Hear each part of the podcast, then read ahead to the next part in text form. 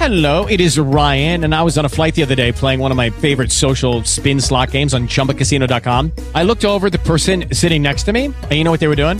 They were also playing Chumba Casino. Coincidence? I think not. Everybody's loving having fun with it. Chumba Casino is home to hundreds of casino style games that you can play for free anytime, anywhere, even at 30,000 feet. So sign up now at chumbacasino.com to claim your free welcome bonus. That's chumbacasino.com and live the Chumba life. No purchase necessary. VGW Group. Void were prohibited by law. See terms and conditions. 18 plus. Hey, everybody. This is Gus, uh, Redress for Dummies. We are at uh, redressfordummies.org, and with us tonight is uh, is a friend who's done a, a tremendous amount of uh, research on redress, the remonstrance process in New Hampshire. Uh, Daniel, I'm going to let you introduce yourself because you have a lot of background with the dogs and, and other things. And uh, Sure. I'm not sure what you want to get into, but uh, Sure. you know, for those of you just tuning in, um, Daniel knows w- way more about redress and remonstrance than I do. Ten times, twenty times. He's done a ton of research. Really knows his shit. And uh, and, and Daniel, I've invited uh, some pre some former state reps and some current state reps from New Hampshire, but it was all in the last half hour, so I'm not sure how many people will be able to tune in. And Okay. uh, I, I was planning on having this be a private call with three or four of us, but I've already invited probably 50. Uh, that's all. It's all So- good. It's all good. Yeah, go ahead and uh, introduce yourself and then just start rolling about what you've learned, how you discovered it, and so on. Sure. Uh, my name is Daniel Richard. I live in New Hampshire. Uh, I immigrated here in the 60s. My parents immigrated here from Canada. I was born in Sherbrooke, and I grew up in uh, Manchester, the uh, biggest city in the state. And I was naturalized in 1981. I became a citizen of the United States of America, so my certificate says. And uh, uh, the rest, they say, is history. Uh, I came to uh, my awareness of Gus a few years ago uh, upon doing some research, um, and uh, he really opened my eyes over Article 38 in our state constitution. And before we go down that road, I want to give everyone an introduction um, as it reads in our state constitution uh, because it's very profound.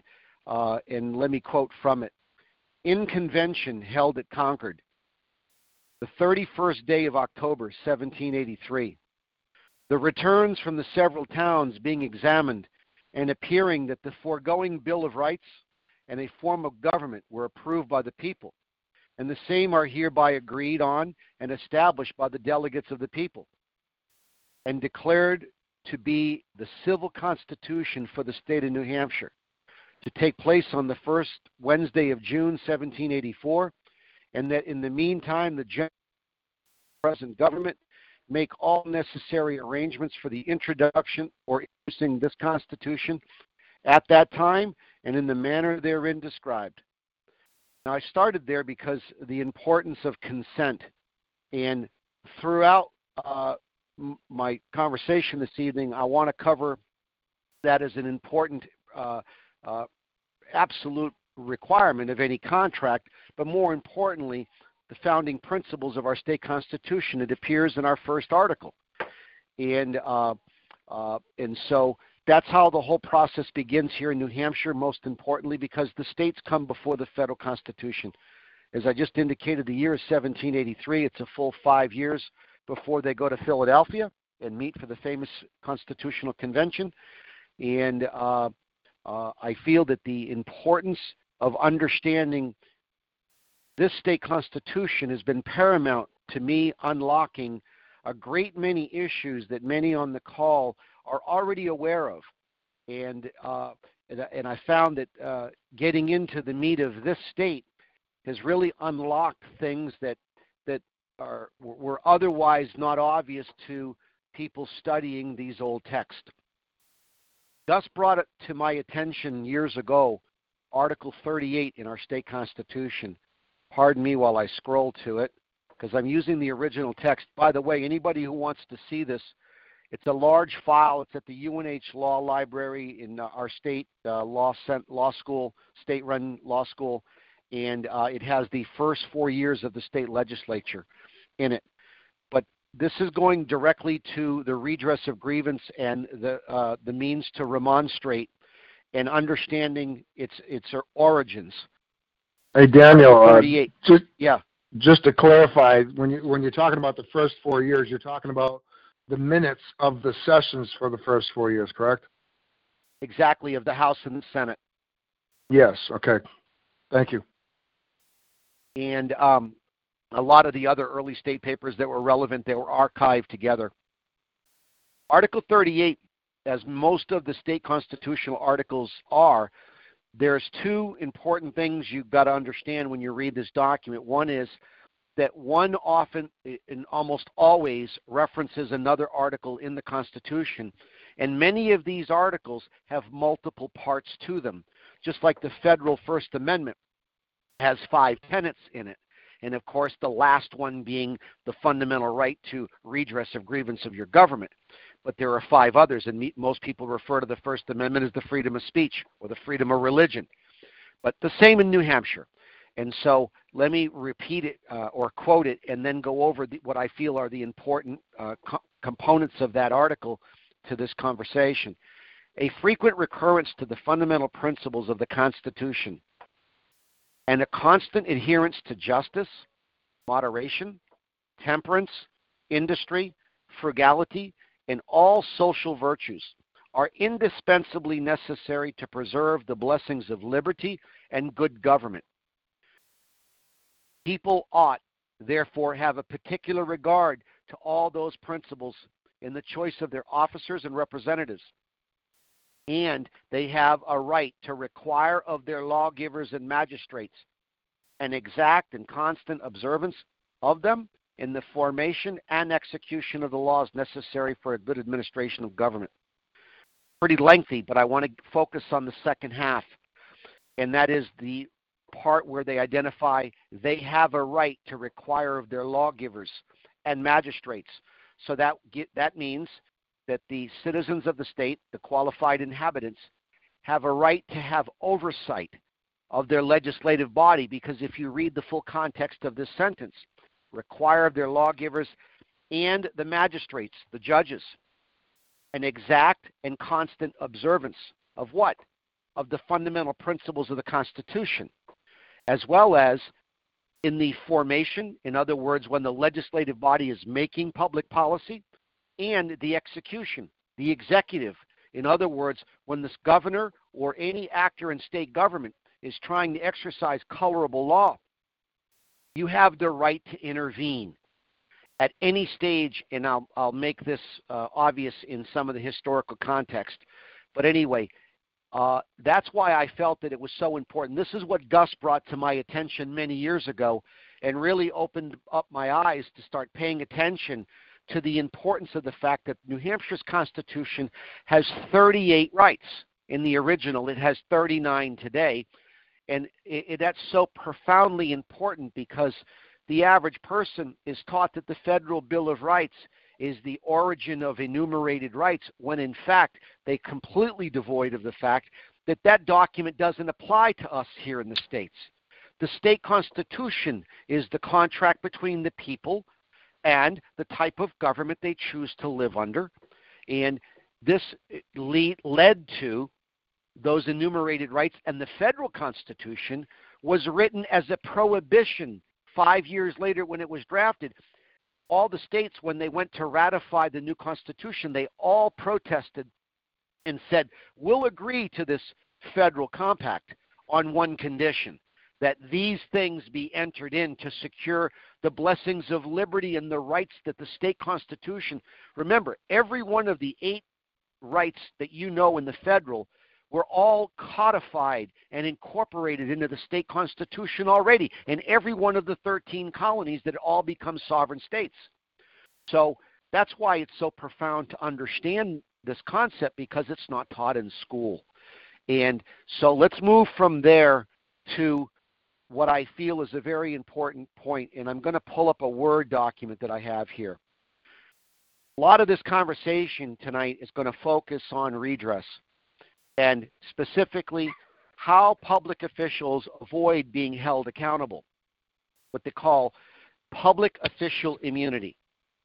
A qualified hey, Daniel, but- immunity. it- yeah, go ahead. Before before you continue, um, there's a lot of people uh, that are going to be listening to this that uh, they don't know what redress is. They don't know what remonstrance is, what the difference is between the two. There's a there's a lot of really basic stuff. I mean, you and I can go back and forth on this stuff all day, but th- th- there's a lot of Yep. people tuning in that have no idea what we're talking about. Uh, you know, Article 31 of the New Hampshire Constitution re- is is in regards to redress. Article 32 of the New Hampshire Constitution is in regards to remonstrance. And what's the difference between those two? And I'll just let you go from there. Absolutely. I'll jump right there since uh, uh, that's a great tip. Uh, I'm going to quote 31 because it is the primary objective of our state general court. And it was called the general court because under English common law, the the redresses, the redress of grievance for the concerns of the people were always brought to the general court so that they could find a remedy for anything that was either a, a problem or the other delegated powers that were available to the legislature to convey, for example, corporate charters. So, Article 31, quote, the legislature ought frequently to assemble for redress of grievance, for correcting, strengthening, and confirming the laws, and for making new ones, as the common good may require. Now, I just quoted you the original 1784 in 1792 when, the, when New Hampshire, as part of the 13 original colonies, uh, adopted and ratified the new federal constitution. They amended the state constitution and they removed some of this language specifically for correcting and strengthening. Uh, that's why I love to go to the original source because it gives you the original intent. But I would say that, again, they're telling you right there the legislature ought frequently to assemble. For what? And they did. Aggressive grievances. And they did. 2,500 Yeah, those- in those- when you. In those first four years, the, the, the, the paperwork you've got, uh, that, that Exactly. particular document, that file, uh, in the first four years, there was 2,500 petitioners, and it didn't stop there. It, it wasn't just those four years. I, when I was at the uh, archives in, in New Hampshire, I found petitions as late as the 1940s.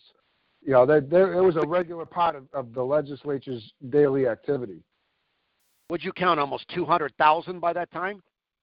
Well, the index that's on my old website, which might be on my new website, I'm not sure, but the index from uh, Fred Mevers, I think, is the guy that uh, was the previous archivist before Brian, and he compiled uh, all the petitions from, I think, from from 1708. You know, 60 years, 65 years before the the, the New Hampshire Constitution, and then I mean the, the the first New Hampshire Constitution reads like the like the Declaration of Independence, and it was in January of 1776. A lot of that in Declaration of Independence language comes from New Hampshire's original Constitution, and long before that- that, Yeah. go ahead. Yeah. No, I was going to say, not only that, New Hampshire actually wrote its own Declaration of Independence on June 15th, a full, a full two weeks before uh, its delegates sign on to the famous federal one we often refer to. Yep, yep. But So, uh, so that absolutely that profound. that that index that uh, Fr- I think his name's Fred did, and it's all. Yeah, I, I've got it on my old website, which is uh, NewHampshireRedress.org. But uh, Right. that has about 200,000 petitioners uh, listed in the index from roughly 1708 to the 1820s, and that's as far as he got in the index. That's not when the petition stopped. That's just when this guy, you know, 10 years ago, uh, got Right. done. When he retired, he was up to the 1820s, and uh, you know, petitions kept on going. There, there was petitions every day, all day long. You know, I, I can give you Google links to the Senate journals, the House journals, where they met in convention, had you know one petition after another, and petitions were very, very simple. I, you know, I read one petition where uh, this lady sent, you know, her husband went to war, and I think it was seven, you know, in the 1770s. he went to war with two trousers, a belt, a horse, a, you know, a rifle, and all this stuff. So he came home, and he was he was short a pair of trousers. He he didn't have his belt, and she you know, and I think that was it. I'm pretty sure he came back with everything else, and she put in a bill to the to the New Hampshire Right. legislature in the form of a redress for compensation. It was a claim. That's right. and Right, it was read right. before the House, before the joint session of the legislature, and uh, they voted. And on the back, the, the Speaker of the House signed off, giving her leave to bring her bill to the Treasury, and that was it. You know, just one, just one simple thing. You know, th- there's a claim. Look, you know, the, the man's looking for compensation, and she got it. Yep. Nothing And that's- complicated. And that's the beauty. Gus, that's the beauty when you read the first four years, when you see the simplicity of how, how this wonderful form of government they had created for themselves. And while I'm on that subject, uh, for those of you who haven't studied, there's a great resource out there. Uh, a former prosecutor in Florida, a a lady named KrisAnne Hall, who teaches the genealogy of the Constitution, and understanding that New Hampshire was created in 1622. By the time the Declaration of Independence comes into existence, people had been living here for 100. The the English colonists had been here for 150 years. So with their own uh, government, yeah. Exactly with the with a colonial English form of government practicing English common law. So in order to read the federal and state constitutions properly, one ought to study her teaching because it covers the 1100 Charter of Liberties, the 1215 Magna Carta, the 1628 Petition of Right, the Grand Remonstrance, I think 1648, and then the English Bill of Rights. Those five key documents are the fundamental are the all the English struggle of common law to find a way to live with the king. And then ultimately we invert the paradigm by no longer ha- being subject to the sovereign, but the people themselves becoming the sovereign. And in this uh, understanding, this is what's been taken from us. People don't understand. We we have New Hampshire originally was five counties. It was a constitutional republic when it was created. And so, uh, understanding these fundamental principles are, are critical. I want to move right to Article 32 now. Uh, this is the right. So, Article 31 says the legislature ought to assemble frequently. For what purpose? The Article 32. The people have a right in an orderly and peaceful manner to assemble and consult upon the common good, give instructions to their representatives, and a request of the legislative body by way of petition or remonstrance, redress of wrongs done them, and the grievances they suffer. Now, the two key words in all of that three, one, the right, but two, what? Petition or remonstrance. Let me explain to everyone listening the difference between the two. A petition is what one files when one requests of the legislative body to ask of them to perform a task they are constitutionally permitted to act upon. In other words, they have the delegated power to do something you want them to do for you, whether it's the issuance of a corporate charter, which used to be a, an important function of our state legislature to make good corporate neighbors because corporate charters had legislative oversight. How, what a novel idea that would be today. I digress. The remonstrance, on the other hand, is the exact opposite. A remonstrance is the act of protesting something the government has either already done, something they propose to do, or something they propose to do in the future. And I'm going to start with one of the most famous examples. Patrick Henry and George Mason had a conflict in 1785, again, right after the Revolutionary War. Virginia is now a sovereign country. Patrick Henry proposes a petition with the Virginia legislature to enact a tax to promote the teaching of Christian principles, to promote a moral culture in their new country. And James Madison objected for two reasons, and rightfully so. And he did so by remonstrance, by remonstrating. It's the act of protesting. And he, uh, it's a stern, a strong protest over proposing this. Now, what he did was he argued that a uh, which version of Christianity shall we teach? That's a great question. And then the second one was do we really want to allow the state to finance anything because what the state finances it now controls? Many constitutional scholars view, and this is available for anyone listening to go online, and I challenge you to go and look up Memorial and Remonstrance, James Madison. And uh, it's a brilliant dissertation. Many scholars view Madison's work in that document on par with the Declaration of Independence as a critical, critical document in our history because he does a brilliant dissertation at breaking down the, the explaining what government is and why and how it ought to function and then exercising that, that right to protest the, the proposed act of a government. And this is what's been taken from us. We've lost what I mentioned earlier in Article 38. We've lost through simply the deprivation of information and knowledge because we no longer teach civics in school, which used to be mandated. Here in New Hampshire, it was required as part of the curriculum that kids in high school, part of their four year teaching, that they had to learn, and the state constitution had to be read aloud for what purpose? Because when those children become adult leaders that sit in our legislature, they ought to be aware of the law of the land, the state constitution, so that they can what? Be wise with its governance. Because if they don't learn it there, and that's what we have today. My state legislature is full of probably almost all of them are good intentioned, well intentioned people, even the crazy liberals. Sorry about that. I just couldn't help myself. Anyway, uh, uh they are well intended, but here's what they're devoid of 99.9% of them don't even know what the state constitution says. And therefore, how can they be held to account if they violate their oath of office? And the means by which this can be exercised is the remonstrance process. It's a three step process. First, you identify your standing. Your standing is that you're a citizen of the state.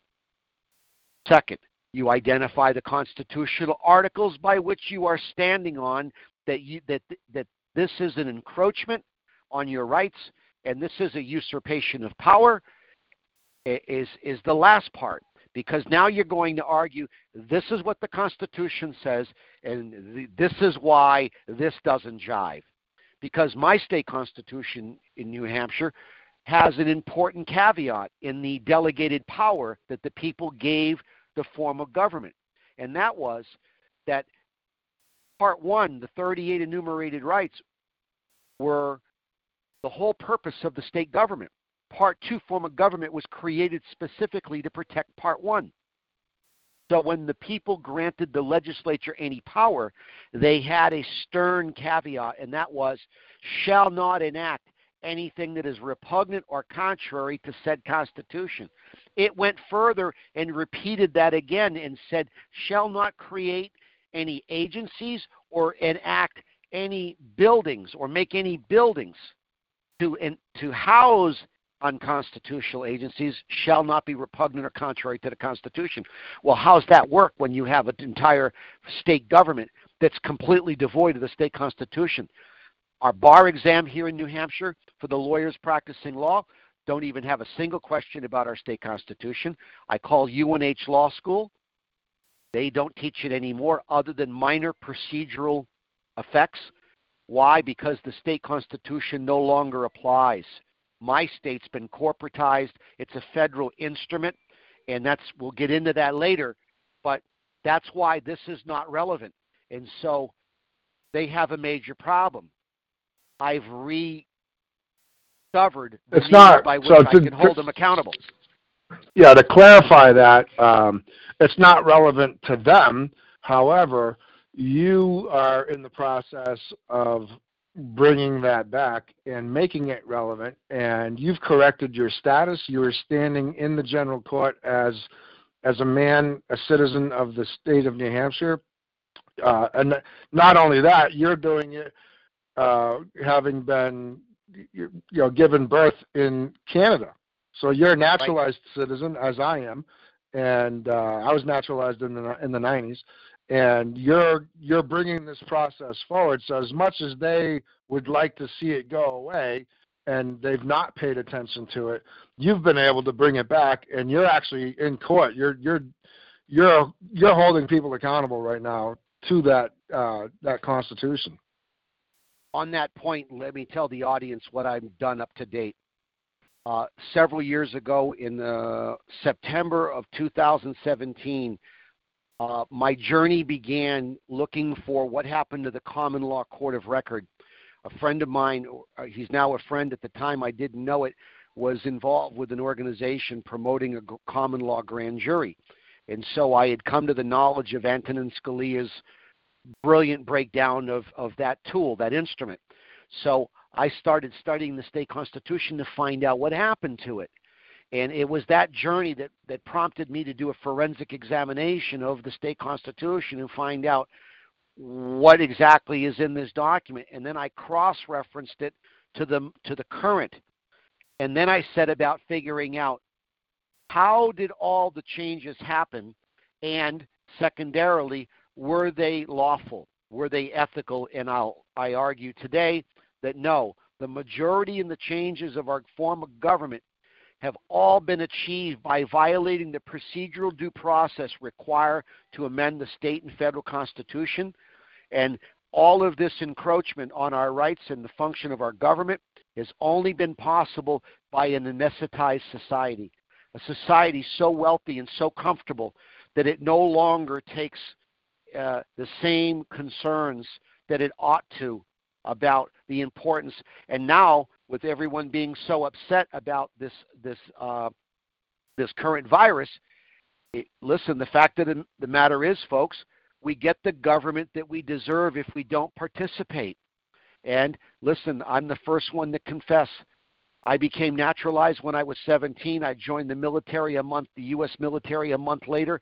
I raised my hand and swore an oath to a document I didn't read, I didn't understand, and I did the same thing everyone else did, does, excuse me. And so uh, I was no different and no better.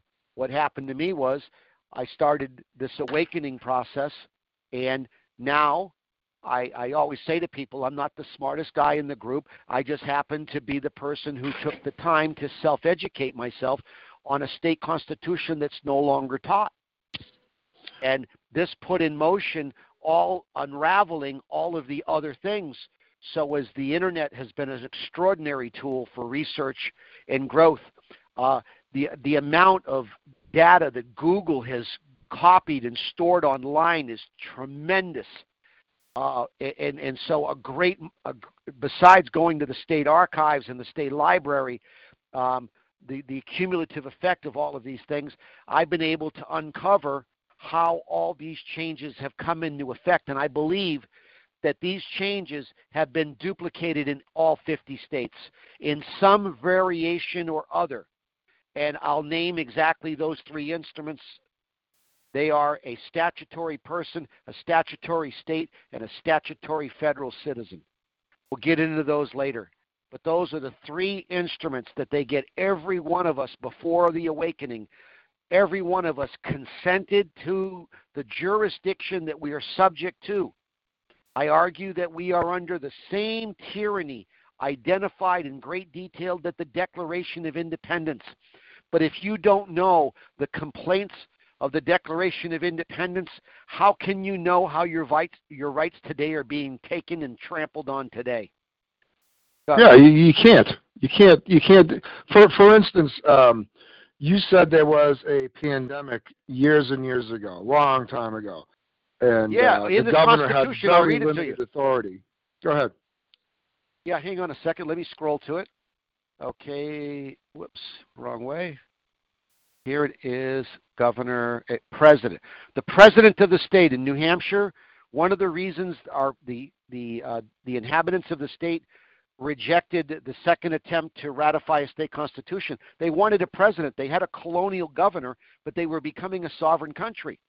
So they created for themselves a president. And it isn't until uh, we adopt the federal constitution that New Hampshire has to amend its constitution and replace the word president in 26 places. and reinsert the word governor that we have today. So, this at this period of time, the governor is the commander in chief. And I found this. Hang on, right here. At that time, the the president was the was the exactly was the he commander was the commander in chief. chief. Exactly, the president of New Hampshire. And so, hang on, I'm on the right page. So Here that's uh, for for those of you not familiar. That's that's between 1776 or uh, you know, roughly when New Hampshire became independent and when the federal constitution was adopted, which is a period of about 11 years. So this text that I'm going to quote from uh, is the 1783 Constitution, and it quote, and in case of infectious distemper prevailing in the place where the said court at at any time is to convene, or any other cause whereby dangers may arise to the health or lives of the members for the attendance, the president may direct the session to be holden at some other, the most convenient place within the state and to continue into his delegated powers. The President of this state, for the time being, shall be Commander in Chief of the Army and the Navy and all military forces of the state, or by sea and land, and shall have full power by himself or by any chief commander or any other officer or officers from time to time to train, instruct, and exercise and govern the militia and navy and for special defense and safety of this state and to assemble in martial array, to put in a warlike posture, the inhabitants thereof, to lead and conduct them, with them to encounter, expulse, repel, resist, and pursue by force of arms, as well as by sea as by land, within the and without the limits of the state, and also to kill, slay, destroy, if necessary, and conquer by all fitting ways enterprise, excuse me, enterprise and means all and every such person and persons as shall at any time hereafter in hostile manner attempt or enterprise the destruction, invasion, determine, excuse me, determinate or excuse me, detriment or annoyance of the state. I mean, this is powerful stuff that they don't teach anymore. And, and to understand Right. the full context of his uh, of his delegated power, and it goes on to say that he may have the right to to move the legislative body and temporarily suspend it for 90 days. Because let me back up the part that I read about the virus. President, with the advice of council, the executive council, shall have the power and authority to redress the general court. But in order to declare war, he had to have the permission of the legislative body. Where do you think that comes from at the federal level? Why do you think the federal pr- president has to seek consent of the Congress, the consent of the people to go to war? These are not Well, the- uh, principles. I'm sorry, these are not principles, Gus, that are new when we write the federal constitution. These things No. were in well in effect because the so- the 13 sovereign countries, as identified in the Articles of Confederation, which is mandatory reading as well, the loose knit compact that they had agreed to. I argue the difference between the Articles of Confederation and the federal Constitution are fundamentally this the states themselves, the citizens of the states, the inhabitants, the qualified electors, had actually not ratified their constitutions. They didn't in New Hampshire. In, in other words, New Hampshire doesn't ratify its constitution until two years later, even though its delegates that went to the Continental Congress did agree to the Articles of Confederation, and it's a participant in the in the compact. The problem was, of course, was that there were as many rules governing commerce as there were state legislatures. That was the whole purpose of James Madison luring everyone to Philadelphia for the convention was under the pretense to amend the Articles of Confederation, but unfortunately he had a plan. His plan was to completely abolish that and create a what? A national central democracy. Something that Yep. most people don't understand. They've not studied the fact the the convention itself, and most importantly, the um, the conventions of the states and what was said in the state conventions when they debated the debate cl- the debates in the legislatures are profound historical study um, that's been a, a, great blessing to me in, in, in my understanding of trying to understand all of this old language and old history because obviously it's several hundred years old. Gus? Yeah. Just to see if you had anything to add to that. No, you know, I, I look at something as simple as the titles of nobility. It was mentioned in the Articles of Confederation, and then it was right. mentioned, you know, in order to form a more perfect union, they they did the Constitution.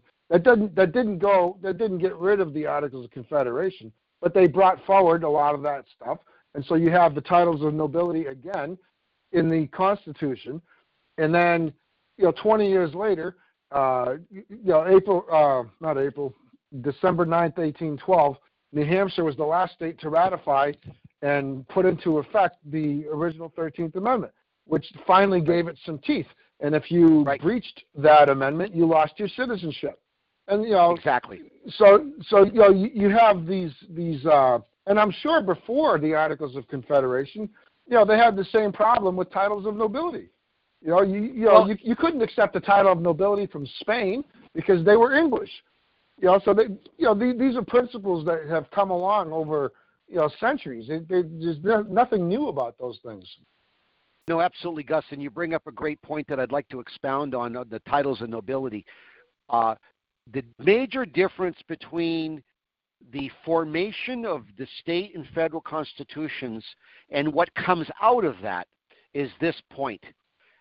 All a great many of those men who gave their lives and fortunes and sacred honor to fight off a king they many of them were very well educated very wealthy they were the landowners.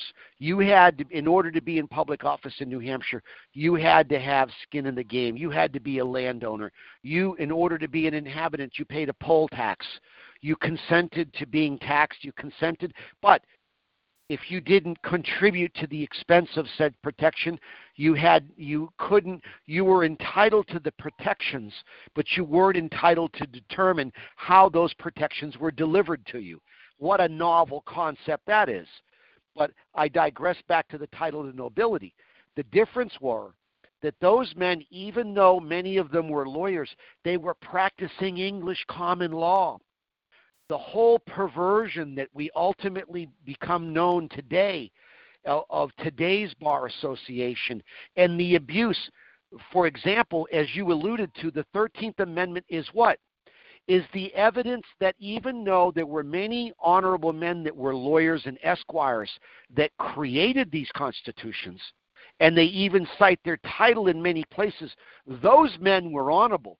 The perverts that follow them and those who were traitors to their oath changed many things that ultimately starts questioning their loyalty and allegiance because the outside actors of the other countries that still want to prohibit this union or this expansion of the colonies, right?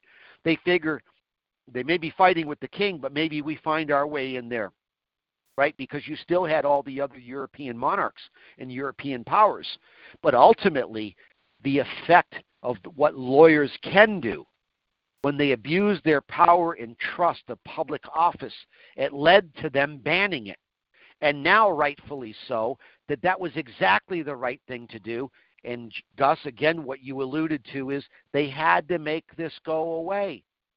So, oh, they had they had about, to, yeah and this isn't about bashing lawyers because if you study law and you study the whole system, 99.9%, I know there are lots of stupid lawyers. I don't want to make lawyer jokes here. But fundamentally, most of them are pretty bright because they've had to survive a lot of schooling and then ultimately pass the bar exam. And yeah, well, the, but, the you know the big difference between now and then is back then they actually learned law by by first learning the doctrines of law, the basics of law, and they derived exactly. a lot of that from the Bible. It, it wasn't stu- it wasn't you know procedural bullshit. Right, right. Well, you know, and that's and, what's and wrong with the bar today, Gus. That's what's wrong today is that what we have now is that Uh, well, let me go down that road. Gus, do you want me to touch on anything else about the remonstrance? Let me back up a second because I got sidetracked and I didn't go down what I'm doing at the state.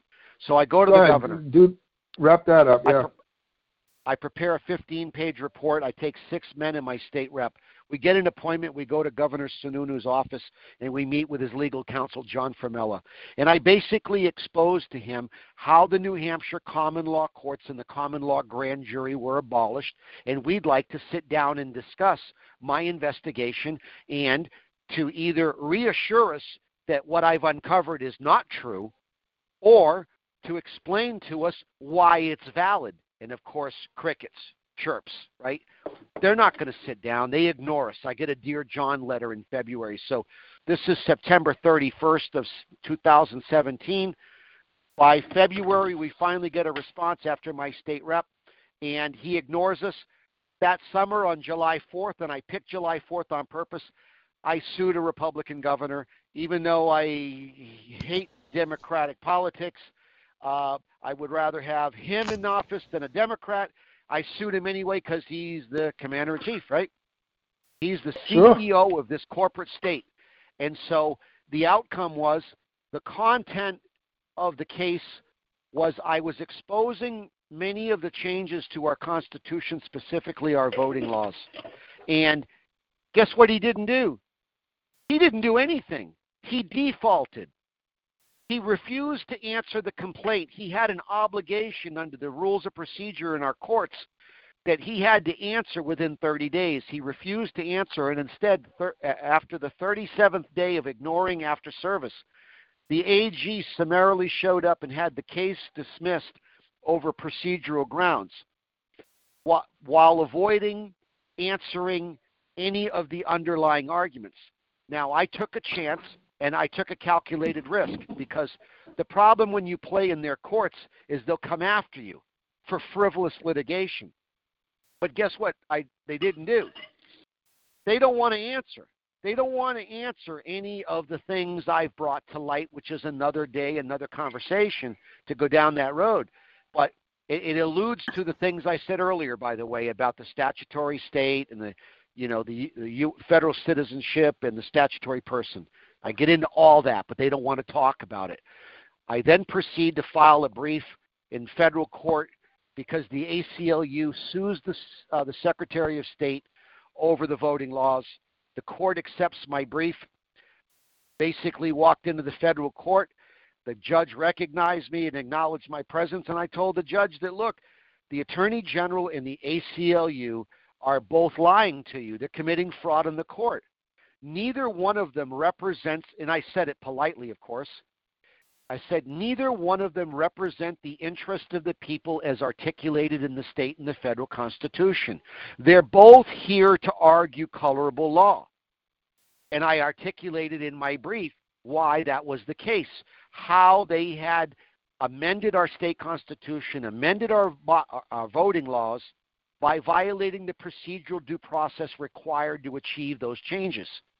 And then the ACLU had no standing and they should know better because they, in fact, were bringing us frivolous litigation because they're arguing that a, a, a girl going to Dartmouth who is a citizen of California by her birth or, or naturalization, and one coming from Louisiana, same thing, who's a citizen of that state by her birth or naturalization, is being charged the poll tax by being required to purchase or change their driver's license and register their automobile as a resident as a new resident of the state and that that caveat was a poll tax in order to exercise quote their right to vote. All of it was bs it's all bullshit. And so Well, I'm I'm and- hoping uh, before this I'm hoping before this call's over, we we've still got an hour and a half if uh, if you want to go the whole distance, uh, that we can cover the status correction and all that stuff. Absolutely. So I went from from that whole process, and so that's still in state court as of last week.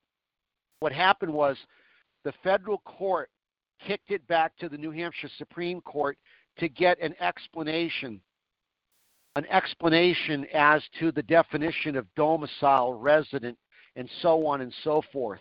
And on that note, I'll go ahead and cover that real quick if you like, Gus. I'd really like you to cover the difference between domicile, resident, inhabitant, all, all that, how it came into being, how they changed the Constitution, the, the voter fraud that took place, all that stuff. Okay. All right, let me back up to the very first. I've studied and read every voting law ever written in the state of New Hampshire, going back to the first, which was created in 1808. And if you bear with me a second, I have it up. I'm going to pull it up here. Here really appreciate is. you doing this, Dan. No problem. Here it is. Give me a second. Okay. Here is the very first voting law which addresses naturalization. And before I go and read it, I want to explain Article 4, Section 2 of the Federal Constitution is been interpreted by the federal Supreme Court that the way it's articulated in the article in the same article 4 in the articles of confederation means quote and I'll quote the article every person excuse me every person uh, I'm drawing a blank give me a second. I'm trying to do this verbatim. Uh, uh, every citizen uh, I'm sorry citizens of each state are entitled to the same privileges and immunities as citizens of the several states which means that you have the right to, as a citizen of Nebraska, to move to Kansas or to New Hampshire.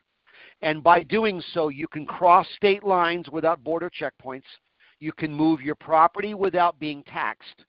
And you have the right to go to another state to do trade and to do commerce. That's what that clause has been interpreted to mean, and that's what it meant in this voting law. So let me quote the voting law, chapter 49 of 1808. An act to determine who shall be voters in town meetings and to secure to the inhabitants of the state their rights of suffrage. It's approved December 21st, 1808. I'll skip all the others. 1. Section 1. Be it enacted by the Senate and the House of Representatives and the General Court convened that every male inhabitant of each town and parish with town privileges and places unincorporated in this state, spelled with a capital S, I might add, since I'm reading and I'm talking and you guys can't see what I'm reading. And here's the, here's the important part being a natural born or naturalized citizen of the United States. Close quote. Now, I'm going to go on to explain that in section two. But this language, being natural born or naturalized, gets removed in 1973 that causes all types of chaos. I'm going to start over. With, excuse me. Being a natural born or naturalized citizen of the United States of 21 years of age and upwards, accepting paupers and persons excused from paying taxes at their own request. Stop. Isn't that a wonderful idea? That you can request to be excused to pay taxes shall have a right at the annual and other meetings of the inhabitants in said towns and parishes to vote in town parishes wherein he dwells and hath his home. Stop. Dwells is it dwell means uh, reside, and hath his home has been interpreted in 1972 by the federal court as the common law definition of domicile. Hath his home. Provided, however, that no person shall be considered an inhabitant in any town or parish in the state for the purposes of voting unless he has resided in such place six months or has become a freeholder. In other words, a property holder. So if you move from one town to the next, they protected their local elections so much that they didn't want you coming from out of town and affecting local elections unless you owned land. Let me go to article, the second part, which explains everything. Section 2. And be it further enacted that no person not being a citizen of this state or of the United States shall be entitled to vote in any town meetings or choice of state, county, or town officers unless he shall have resided within this state two years and shall have made an oath before some justice of the peace or other person authorized to administer oaths, that he will bear faith and true allegiance to the state of New Hampshire and to the United States, and will support the constitutions plural thereof, Provided, however, that no person not a citizen of this state or a citizen of the United States shall not be considered qualified to fill any county or state office. As you can tell from that language, what it's basically articulating is that citizen of the United States, as defined by the federal Constitution, is a citizen of a state. When you move from one state to the other, the Privileges and Immunities Clause does not confer automatic citizenship from Kansas to New Hampshire. You have to reside no different than Gus and I coming from Canada, right? We were considered, when we got green cards, we were considered permanent lawful resident aliens. it's important to understand that because in my state constitution, I'm going to go to it real quick. The language, the word resident does not appear in the Bill of Rights. The words used in the 38 enumerated unalienable rights. Remember, just because there are 38 that are numbered doesn't mean that the list is empty. The Ninth Amendment in the federal Constitution, right? Just because this list, it's not the list in total, it just happens to be the ones we wrote down today.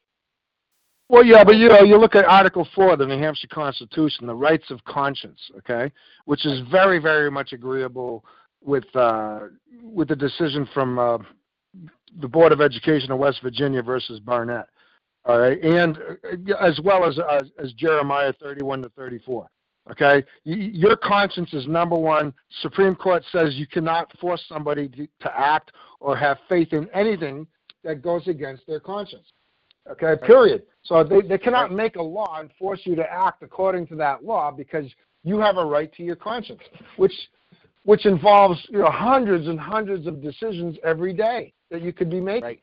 And they right. cannot right. interfere with any of that stuff. Right, exactly, exactly. And what are the first two articles in the state constitution? The very first one, and I'm going to go there now. Hang on. Whoops, I'm on the wrong slide. Give me a second here. okay. The very first, I'll, it's easier for me to scroll this way on this PDF. Okay. Article 1 All men are born equally free and independent. Therefore, all government of right originates from the people, is founded in what? Consent, is instituted for the general good. Article 2 All men have certain, certain natural, essential, and inherent rights, among which are the enjoying and defending life and liberty, acquiring. Check check out the detail about property here. Acquiring, possessing, and protecting property. In a word, seeking and obtaining happiness. If you if everyone listening tonight takes one thing from this meeting, I want you to understand this. Every state constitution, I'll guarantee you, is the is a protection contract. Let me prove it to you. Article 12 in our state constitution says, quote, Every member of the community has a right to be protected by it in the enjoyment of his life, liberty, and property. Semicolon, stop. I want to go backwards. Every member means every member because remember, New Hampshire's Constitution was written by and for white Christian men. It didn't mean that you everyone else didn't have rights because the women and anyone else who wasn't a Protestant was still a member of the community. So they were still entitled to the protection of life, liberty, and property. They just weren't qualified voters. I know it's racist, but that's what it was at the time. And so, but let me go back. I also point out the word protected because this is a protection contract, I continue. I'll start over. Every member of the community has a right to be protected by it in the enjoyment of his life, liberty, and property. And here's the, here's the second part of the contract. He's therefore bound to contribute his share in the expense of such protection. There's the quid, there's the pro, and here's the quo. And to yield his personal service when necessary or an equivalent. New Hampshire's first homeland security law was that every adult male over the age of 18 had to have a musket, a bowie knife, adequate loaded ammunition, and adequate quantities of gunpowder and lead. Continue. But no part of a man's property, and this is paramount, But no part of a man's property shall be taken from him or applied to public uses without his what? His own consent or that of the representative body of the people. Stop. The language said representative body of the people, not the representative body of the legislature. Because in Article 28, it goes on to expound upon your contribution to the share in the expense, and it uses the specific language that the representative body of the legislature. So, what does this mean? It means that the representative body of the people are the voters because this is a common law compact, and therefore only the voters can what? Consent to the form of government. So, under the ballot measures that they provide to amend our state constitution, which has happened many times, is the means by which the people can do exactly that. And last, nor are the inhabitants of this state controllable by any other laws than those which they or their representative body have given their consent. There we go again. So that means that the redress of grievance process is directly tied to what I just outlined. When you find an infraction of encroachment on the federal const- I mean of the state constitutional rights that you can exercise your right because they can't compel you under compel- colorable law, but if you don't know any of this stuff, guess what? You're a victim of the system and as anyone who's fought in their courts, you're going to lose. You can't be in their court because it's corrupt. That's another conversation. So these these are the fundamental tenets that are so critical. Now I wanted to go to Article 5, Part 2 form of government to explain the word resident. I'm going to read to you art the, the, the legislative power to make courts and the common law court of record this is currently numbered number three in the original. There's no numbers in form of government. Quote, the general court shall forever have full power and authority to erect and constitute judiciaries. Stop. Judiciaries are courts, forms of justice. Judiciaries in courts of record or other courts to be holden in the name of the state with a capital S for hearing, trying, and determining all manner of crimes, offenses, pleas, processes, plaints, actions, causes, matters, and things whatsoever arising or happening within this, quote, capital S state, or between or, per, or concerning persons inhabiting or residing. In other words, if you live in New Hampshire, you're either a citizen of the state and possibly a qualified voter, or you're a resident residing here a college kid.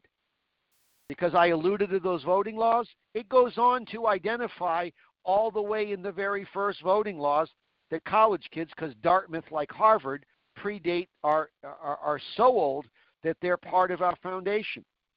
But I digress. So back to subject to our courts. The next part is the most important part.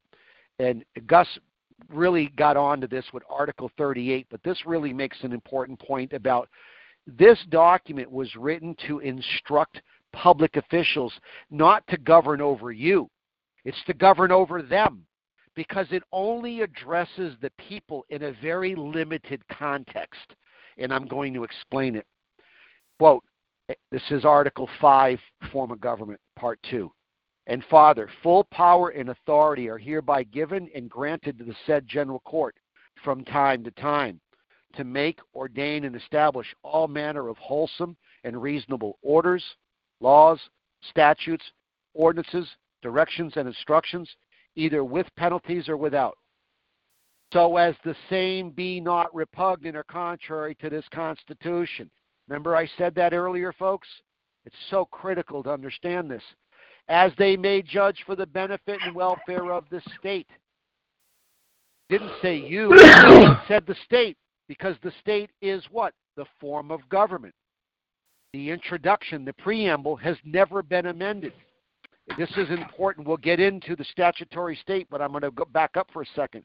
Form of government, quote, the people inhabiting the territory formerly called the province of New Hampshire do here, hereby solemnly and mutually agree with each other to form themselves into a free, sovereign, and independent body politic or state by the name of the state of New Hampshire. Again, state is capitalized. I'm going to expose later on how we now have a federal state.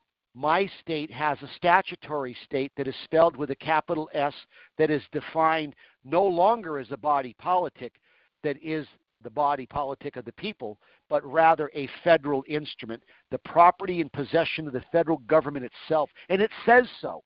And I'll guarantee you that the same has been done in every one of your states. My state of New Hampshire operates on, on, on the primary principle that the governor and all elected officials swear an oath to this lowercase statutory federal state, and all our policies and statutes are all written pursuant to the statutory state in direct violation of this Constitution. But back to the power, the delegated power to them. And remember, I said that it's that this was the power for the the elected officials to control the state. I'll start over. As they may judge for the benefit and welfare of this state, comma, and for governing and ordering thereof. Who? The state. It just said so. And of the subjects of the same. I just said it, right? It keeps referring back to its governance over the state officials. In other words, making rules and regulations to govern the state because only the people can amend the common law, the state constitution, the law of the land. They can't do it. They can only propose amendments that have to be submitted by a two thirds majority in a ballot form in a biannual election. So back to governance for the necessary support and defense of the government thereof, to name, and it gets on to settling and so on and so forth of public officers and the construct of creating a government. And then it gets into talking about and the forms of such or affirmations shall, as shall be respectively administered unto them for the execution of their several offices and places. Here's that word again, or the quote so as the same be not repugnant or contrary to this Constitution. And here, finally, we get to all, after all that, do we finally get to the limited legislative control that the state government has over us here in New Hampshire, and also to impose fines, mulcts, imprisonments, and other punishments, and to impose and levy proportionable and reasonable assessments, rates, and taxes upon all the inhabitants of, comma, and residents within said state, and upon all the estates of the same. Now, the word resident doesn't appear, as I said earlier, it doesn't appear in the Bill of Rights. The language used to define those people who are entitled to protection of the state constitution are defined as who? The people determined by the U.S. Supreme Court is when you see the people in the state and federal constitutions in the early text, it means the citizens of the state, the inhabitants, the citizens. Those are the three descriptive definitions used to the people who have state constitutional protections. Why would they use the word resident?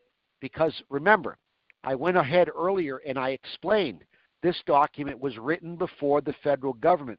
So when these powers are delegated to the federal government in the naturalization clause, Article 1, Section 8, Clause 4 of the federal constitution says that the delegated power to make nat- a uniform rule of naturalization. It didn't say the federal government, a body corporate, can make citizens unto itself. The current, excuse me, the current federal law says that it can only make it can only make citizens of a state. It can only confer the nationality of a state when someone like Gus and I become became citizens of what? New Hampshire. Because you have to go the original naturalization law of 1790 indicated that you had to go to a common law court of record in the state wherein you reside and after meeting the residency requirements apply just like I read earlier with the same naturalization requirement. You live in a particular place and reside for the term defined by the state so that they can do what? Determine that you're not a bad actor. that you're not trash. You're not there to suck off the system and cause all of these other issues. So it's important to understand all of these concepts.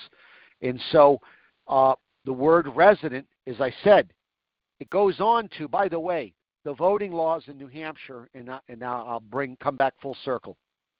1973, Chapter 54 in New Hampshire used the word resident to call you an alien.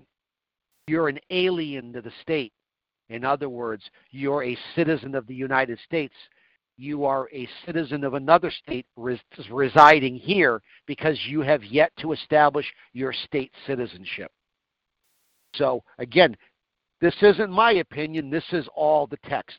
Uh, and so I try not to inject my own opinion. I try to stick to the historical, provable documents. So in 1973, some state representative proposed. Remember, I said earlier that being native born or naturalized citizen of the United States, without the with he advocated that we remove the descriptive language that for 183 years defined a citizen of the United States as someone not entitled to vote in New Hampshire. And so, if you remove the descriptive language and you only use the context of the word citizen of the United States, how is my state legislature going to define which American citizens can vote here? i.e., come the changes of the word domicile and the word resident and all the lawyer games that come into play. So, what they end up doing is they end up approving this bill. Now, the problem is that there is the, the, the bill doesn't achieve its stated objective. It ends up causing a manufactured crisis. Like I said, now we're no longer talking about state citizenship because remember, any of you studying state or federal constitutions remember or re, or looking at any document specifically your voter affidavit your driver's license application if you choose to get one that's another conversation for another day but if you do so they get you to do what consent to federal jurisdiction because they use the language citizen of the united states. Federal constitution whenever you see the language citizen of the united states or united states citizen know that you're talking federal jurisdiction because the federal constitution when it was created was created to represent the interest of the 13 original states and to deal with their inner as James Madison said the powers of the federal government are few and defined and they were created to address the corporate external affairs of the states to wage war to uh, negotiate treaties and peace to uh, to international treaties and alliances, regulate international commerce. Those are the four things. If you look at the enumerated powers of the federal government, that was its that was the the full scope of its power. So how does it go beyond that? Well, it has to go beyond that by the means I'm going to explain. And like I said, the um, uh, I, I'm sorry I lost my train of thought. Gus, help me out. Where was I? I'm sorry. I just unmuted in the middle of a coughing fit. no, no, it's okay. You're talking about domicile inhabitants. Yes, yes. So we remove we remove the descriptive language, so we're no longer talking about state citizens. And by the way, each of you in your own state, when dealing, I'm not an attorney, and I'm glad I'm not. But remember, if you look it up, you're going to find that you're being processed in a statutory state of federal instrument not in your constitutional state. So, how do they do that? First, they here in New Hampshire, what they did is they proposed that we remove the common law definition of domicile and replace it with the word domicile because here in New Hampshire, the word inhabitant was used 22 times to define specifically those who are qualified to vote are called inhabitants, and those qualified to run or hold office are called inhabitants and defined as such. I'll read it to you. And every person qualified as the Constitution provides, comma, shall be considered an inhabitant for the purposes of electing and being elected into any office or place within this state, in that town, parish, and plantation where he dwelleth and hath his home. Now, the word domicile comes from the French in the 15th century. It existed when this document was written. Why did they go to the trouble of using different language? Specifically because this is English common law. They don't want a domicile because they don't want the same definition that domicile applies to because of its legal connotations.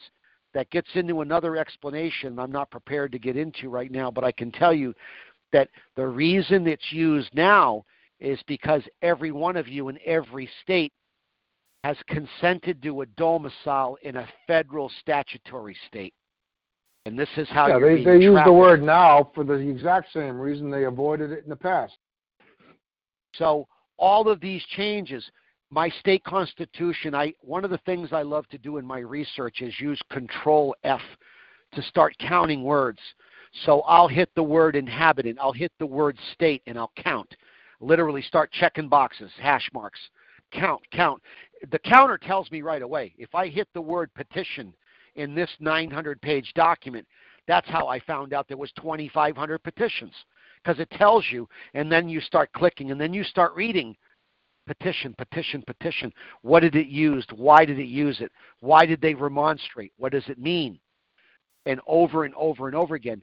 My state constitution, not only did they give it a new statutory definition, but they replaced the word state in the style of the oath of allegiance, in the title of what the governor is the governor of. He's no longer the governor of a sovereign state, he's now the governor of a statutory corporate state. Because any of you studying the subject will notice one thing that almost every piece of federal encroachment upon the states is all derived through the Commerce Clause. Over and over and over again, this is the excuse used to trample the sovereign, the sovereign states and their rights. And so I'll get into that in the straw man explanation in a minute. So um, the the state constitution, what I found was why did they go to all this trouble to make these changes, to give them substitutes? It's because the word domicile is not defined in the state constitution the way inhabitant that I just read to you is.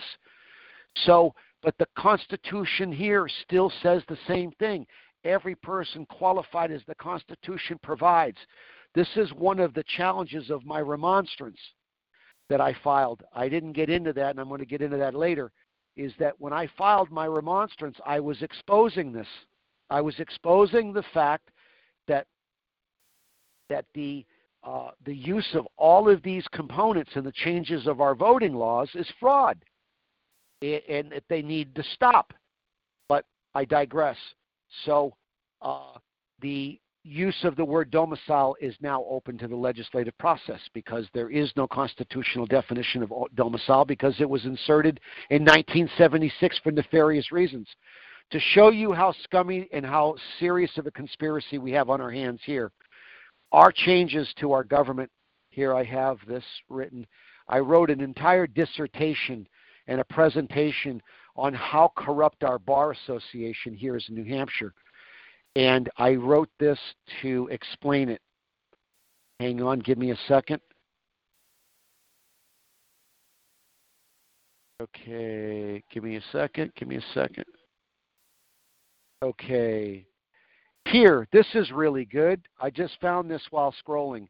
The definition of body politic, government, and corporations. This comes from Bouvier's law in 1856. Quote, when applied to government, this phrase signifies the state as this person, as to the person. Um, I, I stop. I'm going to start over again because I, I didn't stop at the period. When applied to state government, this phrase signifies the state, period. As to persons who or compose the body politic, comma, they collectively they take collectively the name of the people or nation, and individually they are citizens when considered in relation to their political rights. and subject as being sub- submitted to the laws of the state. But when it comes to the corporate factor, it's different. Quote, when it refers to corporation, that's who the straw man is, the all caps person that you've heard about. When it refers to corporation, the term body politic means the members of such corporations shall be considered as an artificial person.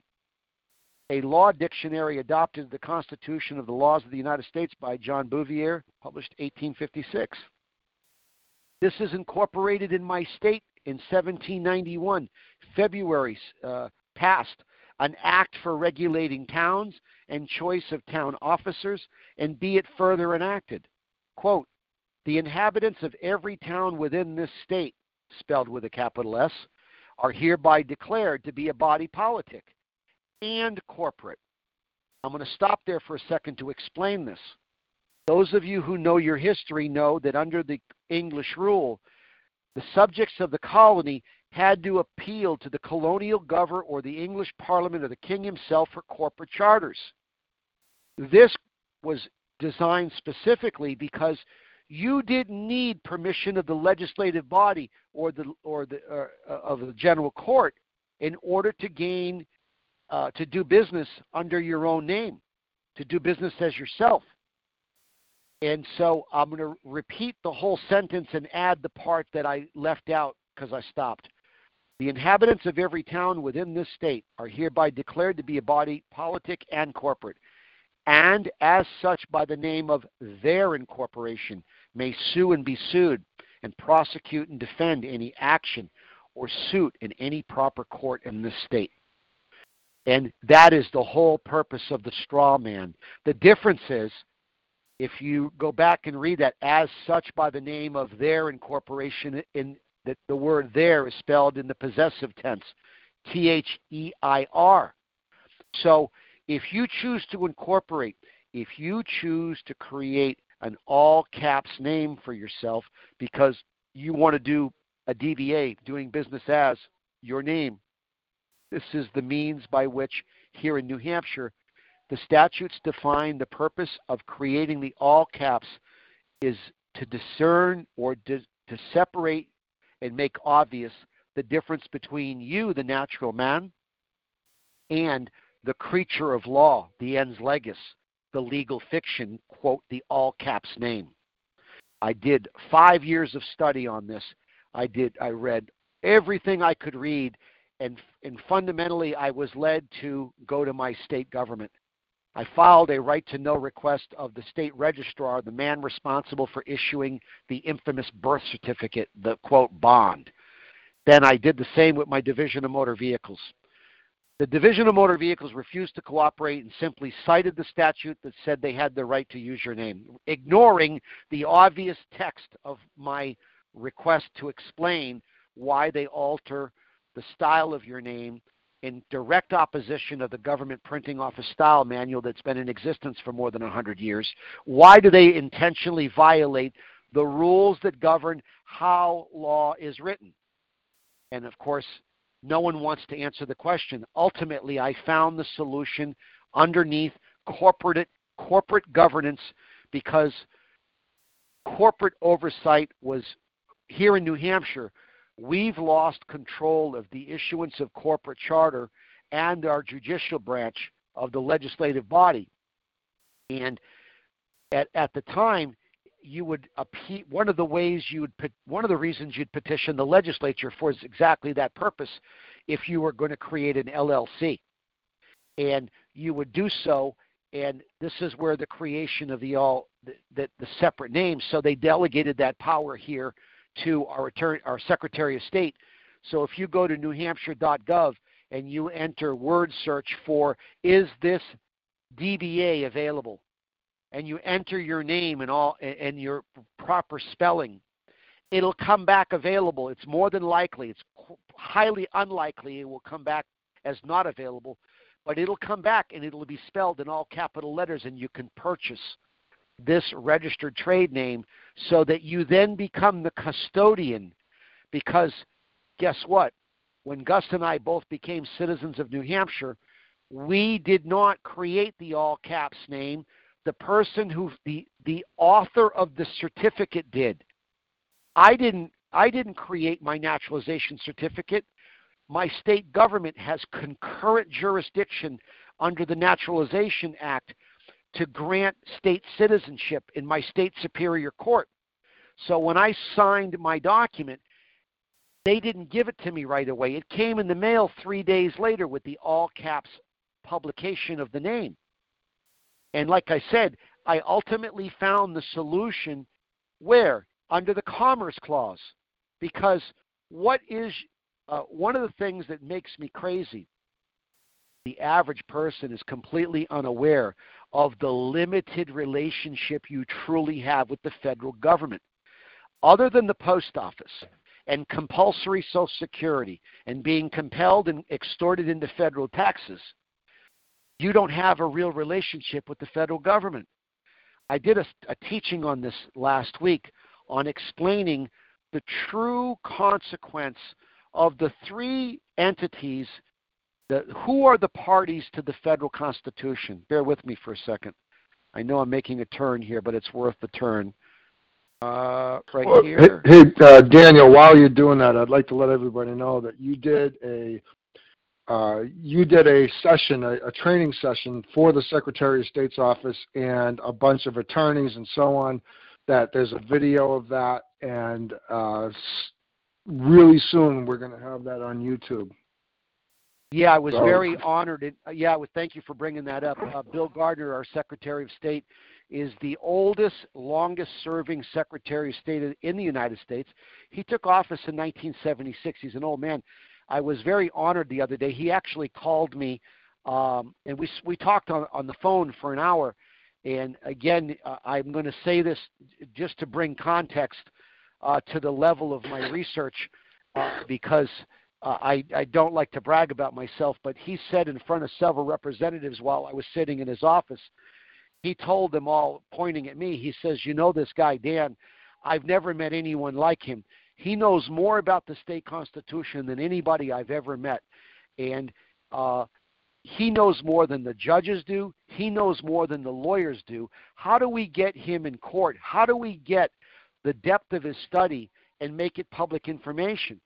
And the reason he's given me that type of public endorsement now is because he appreciates, as a historian himself, that he appreciates the fact that someone a generation younger than him has taken the passion and, and, and, cur- and care and concern of discerning and understanding this wonderful document that's been that that says our inheritance. And and and he's appalled that other people don't know this and so that's why he asked me and it was in that meeting that he requested that I do a a lesson. And so here I am. I didn't go to law school but I teach I taught them a constitutional a state constitutional law class to a bunch of lawyers who should have learned this stuff. They're all bright men but they're not teaching it. And they're not teaching it because again our states have all been federalized there's a popular there's a popular person that's been on the internet for the last few years. A woman in alaska refers to herself as judge anna. Sure she's a nice enough person but she has uh, was was really a catalyst for me to do some important research because she challenged some things and i had to discern fact check you know what her position was. And uh, you know she brought about some some things that I've now discerned as not being factual because I found that that some of the things if you don't do the full circle in other words if you don't chase the rabbit hole all the way to its final conclusion you are um, uh, let me use a martial arts example in, in my dog training background. Um, there are things that many senseis will tell their students that I couldn't teach you those things when you were young because you had to come to a particular level of understanding before you could be prepared for and understand the complexity of the next step of the next step. And the same applies with studying law as I've gotten to understand. And so uh, she helped me suss out some of these issues and but no i completely uh, disagree with some of these issues and uh, I lost. I apologize. I lost my train of thought because I'm doing this off the top of my head and not reading from a script. But no, she she brought some things I don't agree with, and um, well, I, would like you to actually cover those things because uh, I know for a fact that there's people here on this call that are from Alaska. I invited them. I talked to them for probably a half hour after I spoke to you today, and invited them to the call. Uh, Maria, you know, and some friends are on and uh, she's going to probably be asking you some questions later. But she's planning on sharing. She teaches a common law class at this. She's been teaching it, I think, every Wednesday for the last three or four years, and uh, okay. before congregation. And so there's a lot of people that are going to be hearing this, and I'd like you to cover that part about what Anna told you you could not do. Well, the first thing that she she was fascinated by some of my work because some of my work started to get to Alaska pretty quick when I filed my remonstrance, and so she gave a she acted as if she was knowledgeable by basically dressing me down because she was under the mistaken assumption that I'd filed a petition, and she made a joke about the fact that of course you don't ask your legislative body to do anything for you because they won't. She's out. She was correct but what she was unaware of is I didn't file a petition, I filed a remonstrance. So, uh, but what she had said to me in person on the telephone after we got to speak one time was that I could never achieve any type of standing or status because that was a right that was only available to those who were native born. And so that's what put me on a very important journey, which was to understand exact excuse me exactly what rights do I have? Exactly what are the ramifications of my naturalization process? And had she not actually in my opinion been wrong and I being compelled just because I'm stubborn being compelled into proving her wrong telling me no was a bad idea uh, I just have been questioned everything all my life I set about proving her wrong over the great many issues, and one of them was the fact that, yes, one, I could correct my status. Two, understanding what my proper status was. Understanding, for example, uh, the consequence, the, the class I taught last week, I basically, I'll speed read through the process. I basically explained New Hampshire created a constitution on January 5th the, of 1776 because they were void of any form of government, because the colonial governor was in conflict. The Revolutionary War was getting ready to begin, and he was in conflict between the colonists, his neighbors, and the King of England, and he didn't know who was going to kill him, so he screwed. So he's gone, and we have no functioning English common law or any courts or tribunals. So New Hampshire declares its independence on June 15th. The 13 English colonies declare their independence from England on July 4th. That leads to New Hampshire ratifying its own constitution. I covered Article 1, 2, and 12 earlier. That leads to New Hampshire being the ninth state on June 21, 1788, to ratify the federal constitution for the United States of America, establishing a compact between the 13 sovereign states.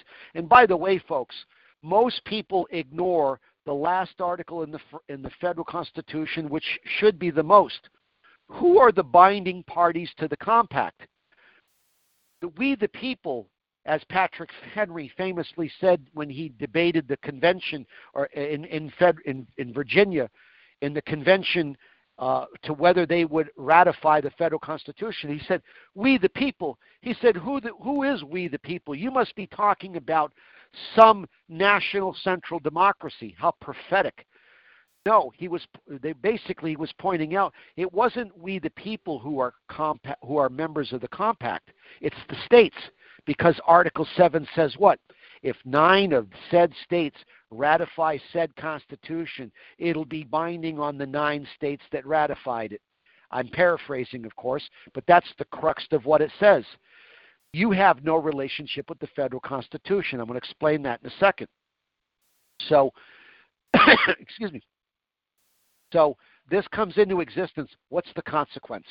So, I went on to explain the word citizen of the United States are defined by the Constitution as a citizen of the United States, a citizen of one of the states united.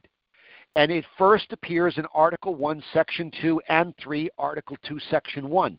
In other words, what is the first thing the people of the states do? They create the means by which they're going to select their delegates. Who do they call those people? And they use the word inhabitants of the states are constitutionally defined in the federal as those persons qualified to elect their representative to federal offices.